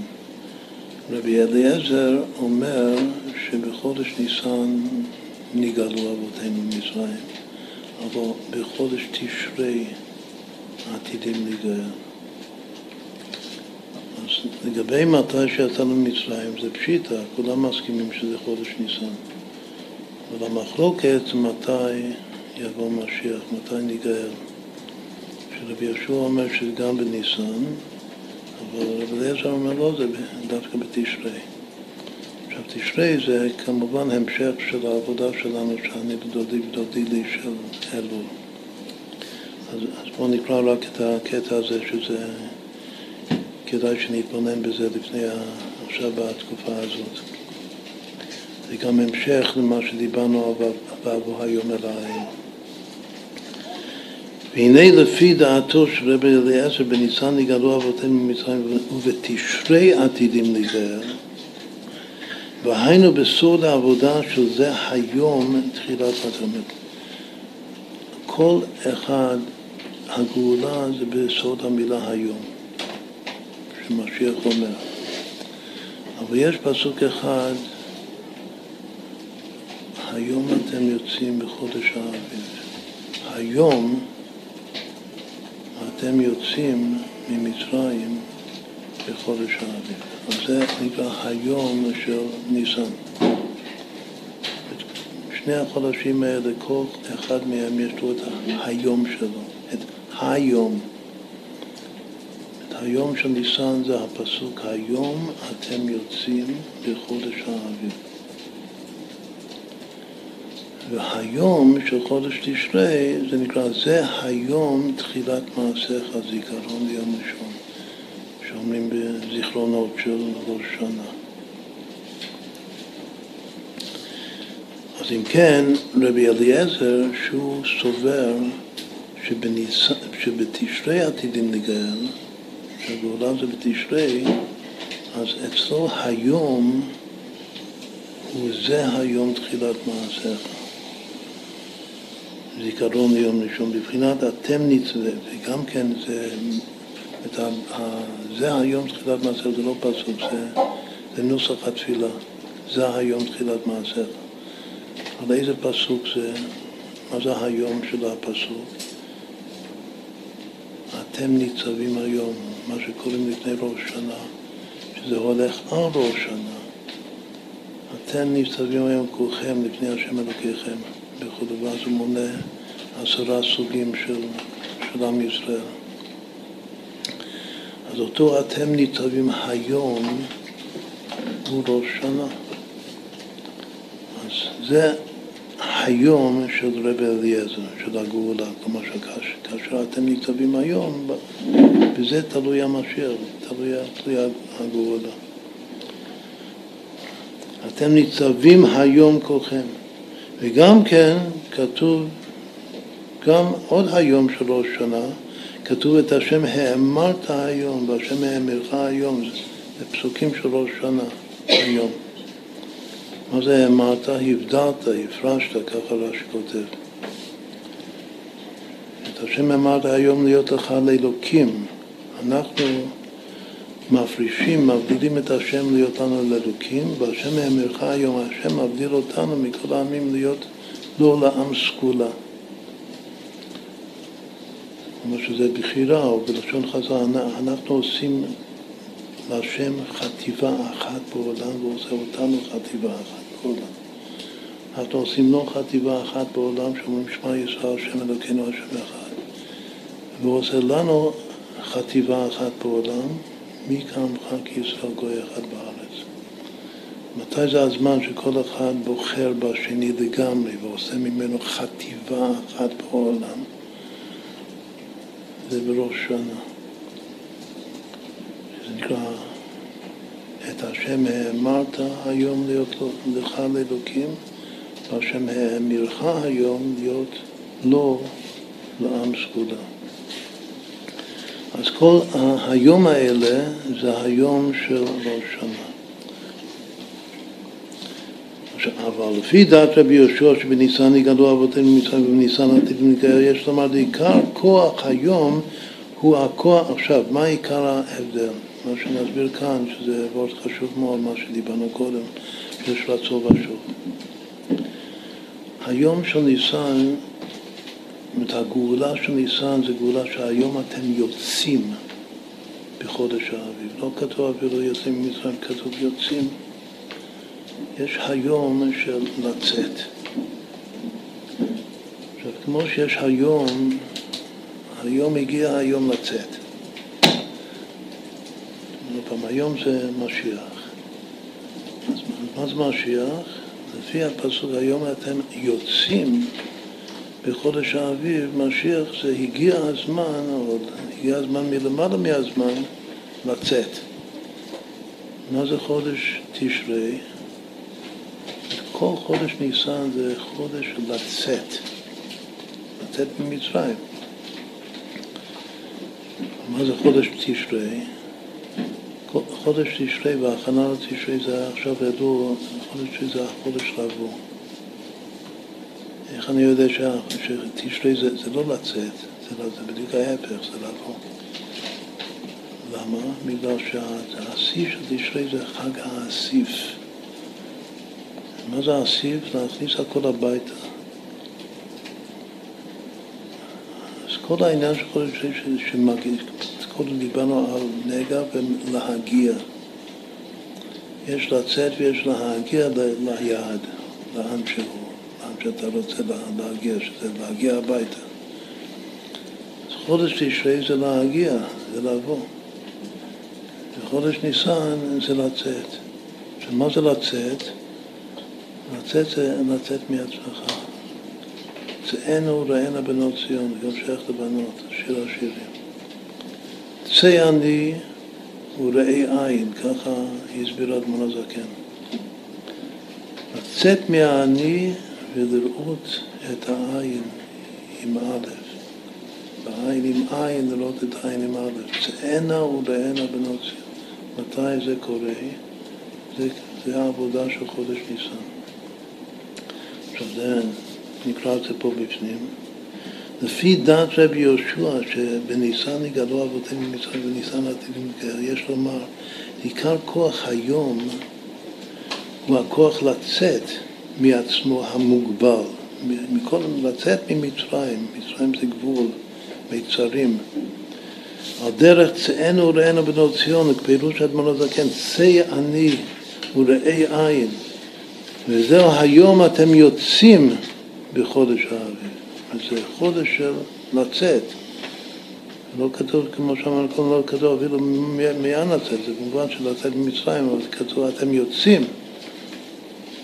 זה תנועה נפשית של לצאת מכל הגבולות, מכל ההגבלות, כאשר עיקר הגבול, את הרבי קורא לזה התדמית האישית. שבשביל להגיע לאהבת ישראל צריך לצאת מהתדמית האישית, שזה מגביל אותי. עושה ממני אגוצנטרי. צריך לצאת מזה לגמרי. אז כל היציאה מה, מהגבול שלי, מהגבלות, מהמסכות, לצאת מכל הגבולות, זה, זה חודש ניסן. אבל חודש תשרי זה משהו אחר. שהוא, זה דעת רבי יהושע, שעיקר הגאולה זה הכוח לצאת. אבל לפי דעת רבי אליעזר יש לומר שעיקר כוח היום הוא הכוח לבוא. ובסוד חג האסיף, שזה הביאה הביתה, שבחודש תשרי, וכן אתם ניצבים היום כולכם, שזה בא לאחר פרשת כי תבוא אל הארץ. אחרי שבאים, אז ניצבים כולנו ביחד. אבל זה לאחר תנועה של ביאה, ביאה לארץ. כן, זה גם על פי פשט, ביציאת מצרים עדיין לא באנו. כתוב, מה כתוב? למה שותים ארבע כוסות בפסח? בגלל שהוצאתי ויצרתי וגררתי ולקחתי. זה עוד הכל לפני והבאתי. זה הכל שלבים של יציאה. קודם ולקחתי, שזה רומז למתן תורה. זה עדיין הכל יציאות. אבל והבאתי זה עוד לא, והבאתי זה תשרי. ואז כתוב כי תבוא על הארץ. עכשיו, לפי זה גם ניסן וגם תשרי ביחד זה סוד השם צעקות, בגלל שצעקות זה צבא. צבא זה יוצא ובא. אז החלק היוצא שלו זה בניסן והחלק הבא שלו זה בתשרי. הכוח האלוקי הניתן בשמות להיות צבאות השם, שזה צבא נו תיקון יוצא ובא, כמובן במקום אחר, לצאת מהגבול אל הבלי גבול, להמשיך את הבלי גבול שישכון בגבול. זה כמו חסיד ו... ורבי, שחסיד הוא זה שיכול לצאת מהגבול שלו לבלי גבול, ורבי זה מי שממשיך את הבלי גבול לתוך הגבול. שזה הנושא של המאמר הבא כאן בספר, בצדיק יסוד עולם. היציאה היא על ידי אמונה וביטחון שלמראית עין מתדמה לשם. עכשיו זה מושגים, זה היה התוכן הפנימי של כל פרק ז' שלמדנו באריכות בכמה וכמה שיעורים. שהאמונה וביטחון של משיח, שזה מיד לתלמידה, זה משוגע, מה שדיברנו קודם על נגע ושגע. אז זה גם כן מתדמה כמו שקר, וזה גם משהו משוגע. לצאת מהגבולות לגמרי, כמו החסיד, זה כמו להתפשט מהלבושים, שבגלל זה הנביא נקרא משוגע. שייך לפרשת שופטים, שזו השיחה המפורסמת של, הרבי על יש נביא בישראל. יש נביא בישראל, יש, יש משוגע בישראל. היציאה היא על ידי אמונה וביטחון של מראית עין מתדמה לשקר. ברגע שאדם יוצא, מתפשט מהכל, אז כאילו הוא הגיע למה שאני, שאני רואה את זה, אני רואה את זה כאילו משהו שקרי בכלל, לא, ב, לא במציאות. וכמו ש, כמו שזה מתברר כאן בפרק באריכות בפנים. בעוד שהמשכת זה ניסן, אבל תשרי, שזה המשכת הבלי גבול, לבוא ולשכון בגבול הוא תכלית גילוי האמת אמיתו, איך שמה שמתדמה לשקר, איך שהוא באמת לא סתם אמת, הוא אמת לאמיתו. חיידו שבדמיות העבודה של חודש תשרי הוא עניין ראש דברך אמת. לעולם כל מש, משפט צדקיך, זה הפסוק שאומרים לפני תקיעת שופר. וכי מבואר במקום אחר, שחודש תשרי זה חודש האמת. חודש ניסן זה חודש האמונה. יהיו אמת, יהיה אמונה. אמת זה להמשיך את הבלי גבול לתוך הגבול. ואמונה זה היכולת לצאת מהגבול לגמרי, להשתחרר זמן חילותנו. עכשיו, כאן הקטע הבא זה שנבין מה זה עכשיו אלול, מה קורה עכשיו. והנה עבודת יציאה, יציאת מצרים נמשכת עד החודש השלישי, וכידוע ששלושה גימל חודשים הראשונים, ניסן אייר סיוון, מתייחסים בתורה לצאת בני ישראל מארץ ישראל בטול.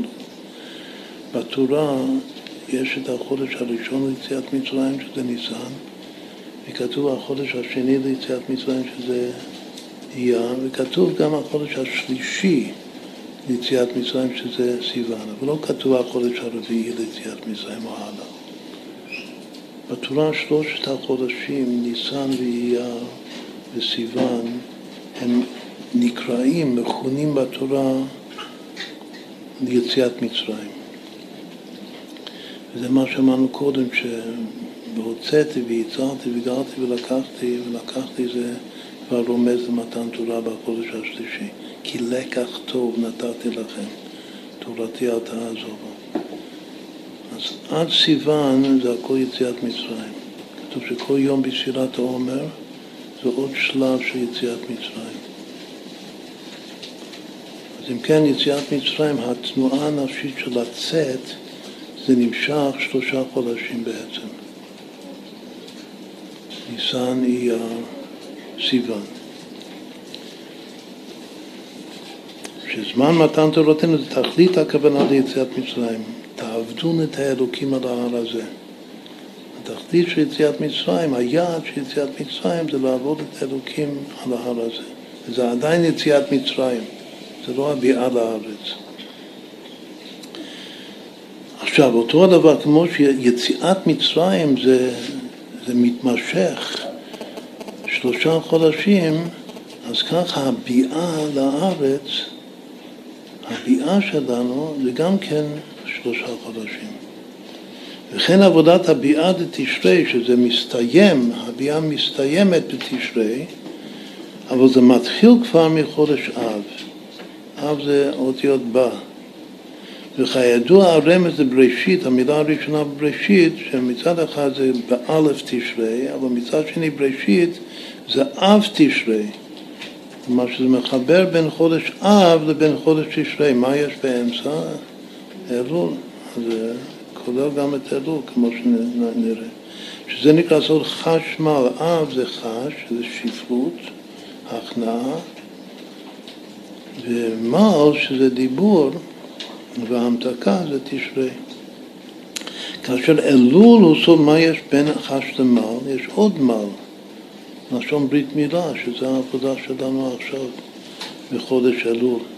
הוא בסוד מל מלשון מילה הממוצע בין חש מלשון שתיקה למל מלשון דיבור. ובסוד ומל הווה אלוקיך את לבבך ואת לבב זרעך, ראשי תיבות אלו. שזה קוראים את זה בפרשת ניצבים, בפרשת התשובה שמה. שזה תמיד בשבת שלפני ראש שנה, בסוף אלול. וזה ראשי תיבות אלול כנודע. עכשיו, אז אם כן, מה אמרנו? שכל התורה כולה בעצם זה יציאה וביאה, השם צלקות. וזה שייך לשתי הדעות מתי הגאולה. האם הגאולה זה ביציאה, זה כבר הגאולה, או שהגאולה זה דווקא הביאה. רצו ושוב, שרבי יהושע אומר שהגאולה כמו שהגאולה הייתה בניסן, אז גם הגאולה, הגאולה העתידה גם תהיה בניסן. ורבי אליעזר אומר לו שזה היה בניסן היציאה, הגאולה הראשונה, אבל הגאולה העתידה, תכף מיד ממש, זה כבר, זה כבר אופי אחר של גאולה, זה ביאה. וזה חודש תשרי, זה שוב. אז כל אחד זה נמשך שלושה חודשים. נמצא שיש פה חלל באמצע, חודש אחד באמצע תמוז, הוא נשתהין נשתהר. אחרי השלושה חודשים של ניסן ולפני השלושה חודשים של תשרי. אז יש ניסן, אייר, סיוון, יציאה, יציאת מצרים, ויש אב, אלול, תשרי, שזה הביאה, השוב, כאשר האב, אלול, תשרי, זה חש מלמל. עכשיו, מה זה חש? חש זה גם חוש. מה זה החוש של חודש אב? שמיעה. שמיעה זה הפנמה, דרהר. החוש של חודש אב בספר יצירה הוא חוש השמיעה, שזה חוש הקליטה וההפנמה, שראשית עבודת הביאה, איך מתחילים לבוא, עוד פעם, מה זה לבוא? לבוא זה להגיע, כמו שאמרנו. שסוף כל סוף מגיעים. התחלת ההגעה זה חוש השמיעה. מפנים, אני קולט את היעד. אני קולט את התכלית, אני קולט מה, כמו שאומרים, מה, מה אתה רוצה מהחיים. אני קולט את זה, את, את תכלית הכוונה. שזה חוש השמיע, חוש הקליטה וההפנמה, ראשית עבודת הביאה, אם תאבו שמעתם טובה תאכלו. המילה אב, חודש אז, מלשון תאבו. תאבו זה רצון. אם תאבו שמעתם, באב זה החודש של השמעתם, של לשמוע, להפנים, ואז טוב הארץ תאכלו, שזה ביאת הארץ. מבין י"ב צילופי הוויה המכוונים כדי י"ב חודשי השנה, הצילוף של חודש אב זה הוויה, כמו שאומרים את זה, ה' ו' י'. וכל צילוף זה יוצא מפסוק אחר בתורה, שמכוונים את זה בראש חודש, או במשך כל החודש. קודם אמרנו שהצילוף השביעי זה והיה, אבל הצילוף החמישי זה הוויה. מותר לומר את זה בגלל שזו מילה, הוויה. כמו ש"והיה", גם אפשר לומר בגלל שזו מילה. אז הוויה, מאיזה פסוק זה יוצא? הסכת ושמע ישראל היום. אז הפסוק זה ממש החוש, החוש זה שמע. הסכת ושמע ישראל. מה זה הסכת? הסכת זה גם להקשיב, לשמוע, אבל הסכת זה גם מלשון שוחה, יש בזה רמז גם לראייה. אז מסבירים שהסכת זה הראייה שבתוך השמיעה. נקרא חכם בבינה, כמו במתן תורה כתוב בכל העם רואים את הקולות. הסכת, את הסכת על פי פשט זה תקשיב טוב. הסכת ושמע ישראל היום. שהוא הסכת זה כמו שרה אימנו שנקראת יסקה. למה קוראים לה יסקה? בגלל שהייתה שוחה ברוח הקודש, שכולם שוחים ביופייה, בלשון ראייה. בתוך הסכת יש ראייה שבשמיעה.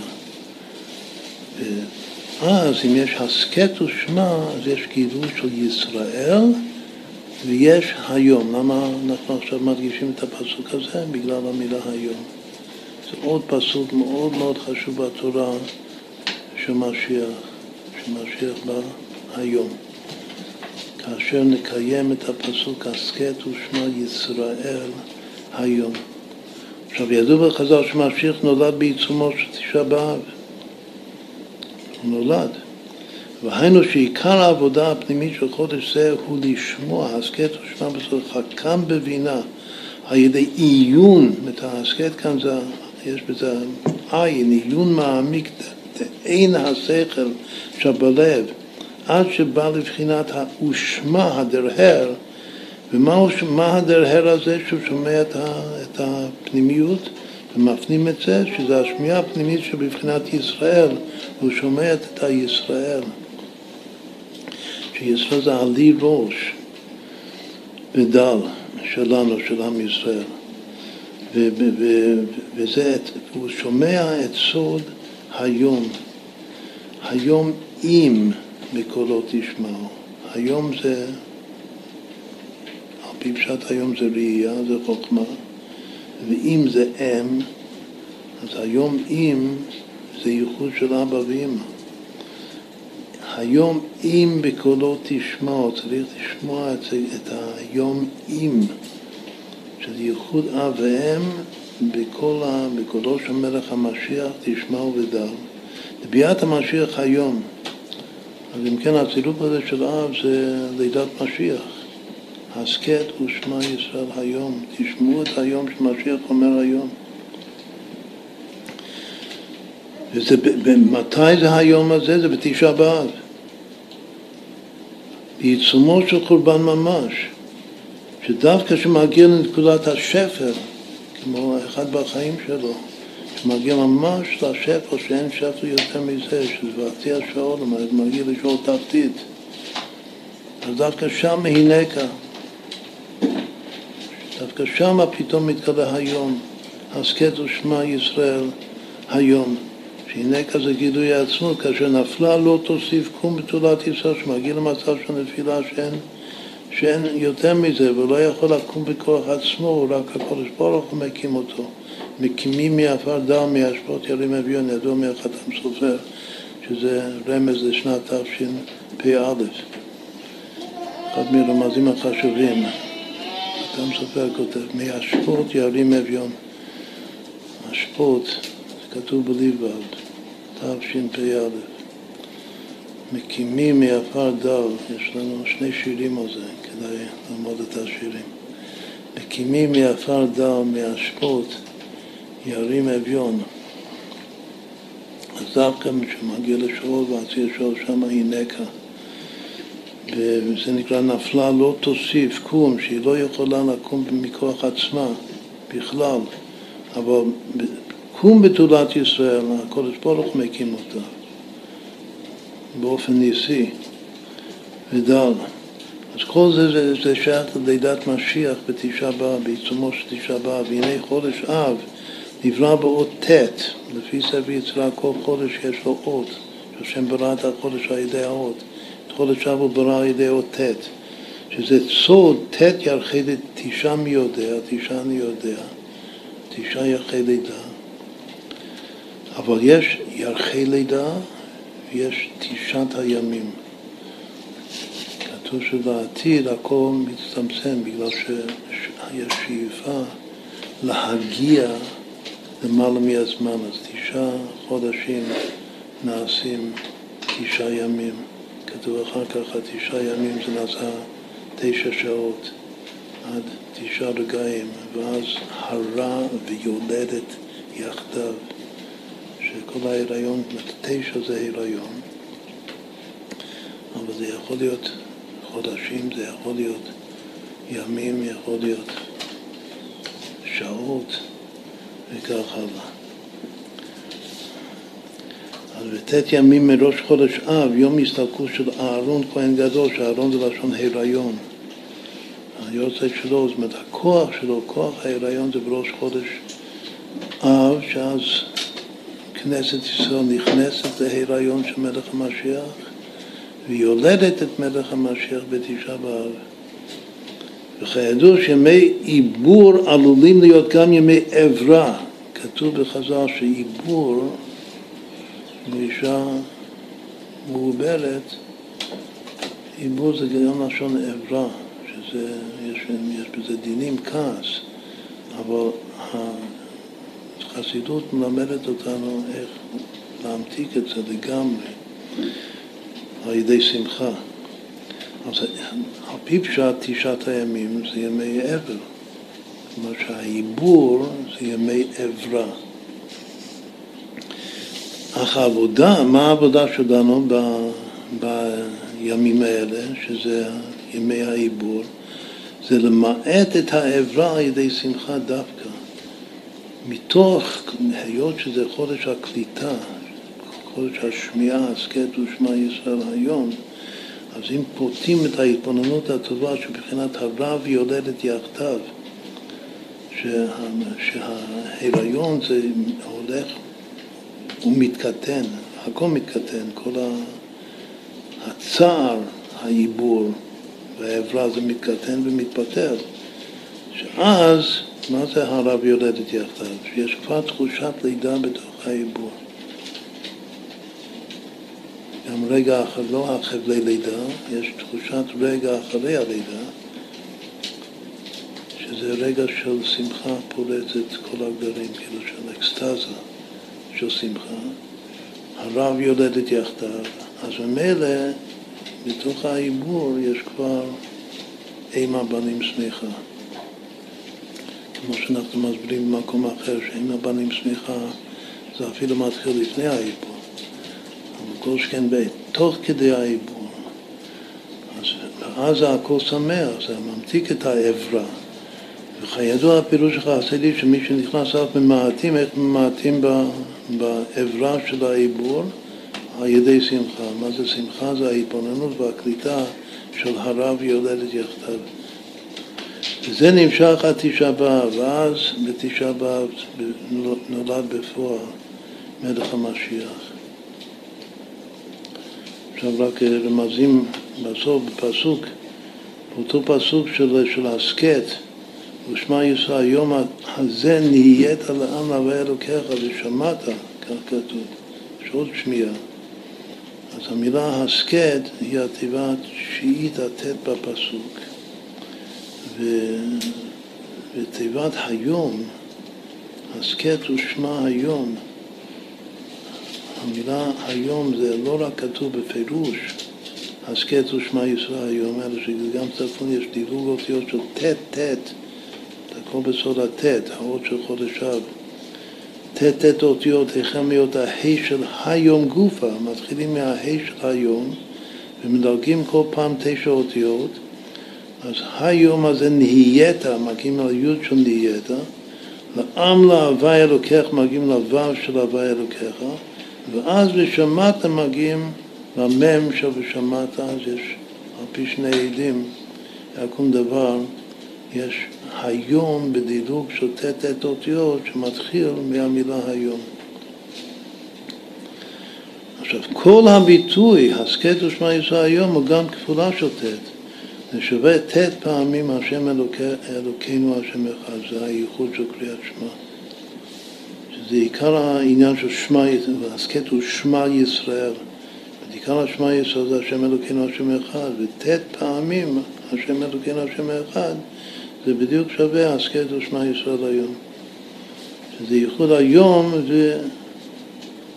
ואם אני עכשיו לוקח את המילה היום ומחבר את זה עם השם אלוקינו השם אחד, אני מקבל ברוך, שזו המילה הבאה, ההתחלה של ייחוד התתא, ברוך שם כבוד מלכותו ולהמשיך את הגילוי דייחוד הילה, שזה שמע ישראל, לעשות לא יתפרח דירה בתחתונים, שזה בניין בית המקדש, זה, זה הכל יהיה היום.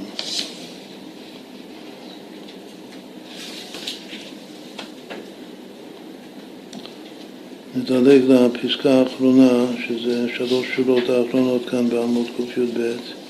זה עוד אה, רמז, אבל רמז מאוד מאוד יפה, מכוון.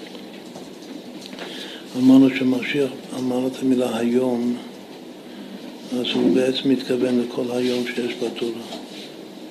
כל פעם שכתוב המילה הזאת היום, בעצם כל התנ"ך, אבל קודם כל החמישה חומשי תורה. אז אה, משמעותי מאוד להסתכל כמה פעמים יש את המילה היום בתורה.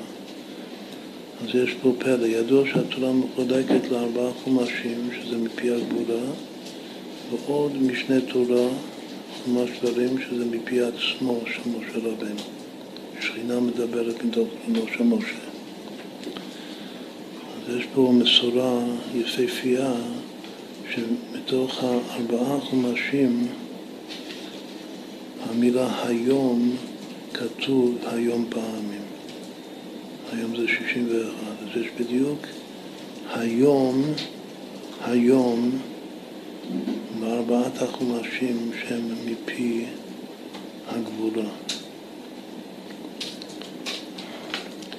ובמשנה תורה, שזה חומש דברים בלבד, אז יש יותר היום מאשר כל ארבעת החומשים. כלומר שהחומש העיקרי, שהמילה הזאת היום, זה חוזר הרבה מאוד פעמים, זה חומש דברים, שזה משה רבנו מדבר מפי עצמו. שכינה מדברת מתוך קרונו. יש עין ד' פעמים. בראשית שמות ויקרא במדבר יש 61 פעמים היום. היום.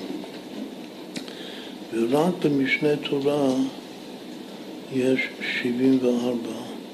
עד, עד השם בכם, עד רבתי של שמע ישראל פעמים היום, כאשר ההופעה האחרונה שהכל הולך על החיתון, הפעם האחרונה שכתוב היום זה כמה פסוקים מסוף, לפני סוף התורה, זה ולא ידע איש את פעולתו של משה רבנו עד היום הזה. אז מה זה עד היום? שבחומש שרים יש עד פעמים היום, ובארבעת החומשים יש היום פעמים היום, כלומר שבכל התורה כולה יש עד היום היום. זה ממש רמז יוצא מן הכלל, יפה. אז צריך להגיע, את כל התורה כולה, לפי זה, זה להגיע עד היום. עד היום הזה. כשנגיע עד היום הזה, אז יתקיים והטוב והנראה והנגלה לנו, בעיניים שלנו, יתקיים היום של מלך המשיח.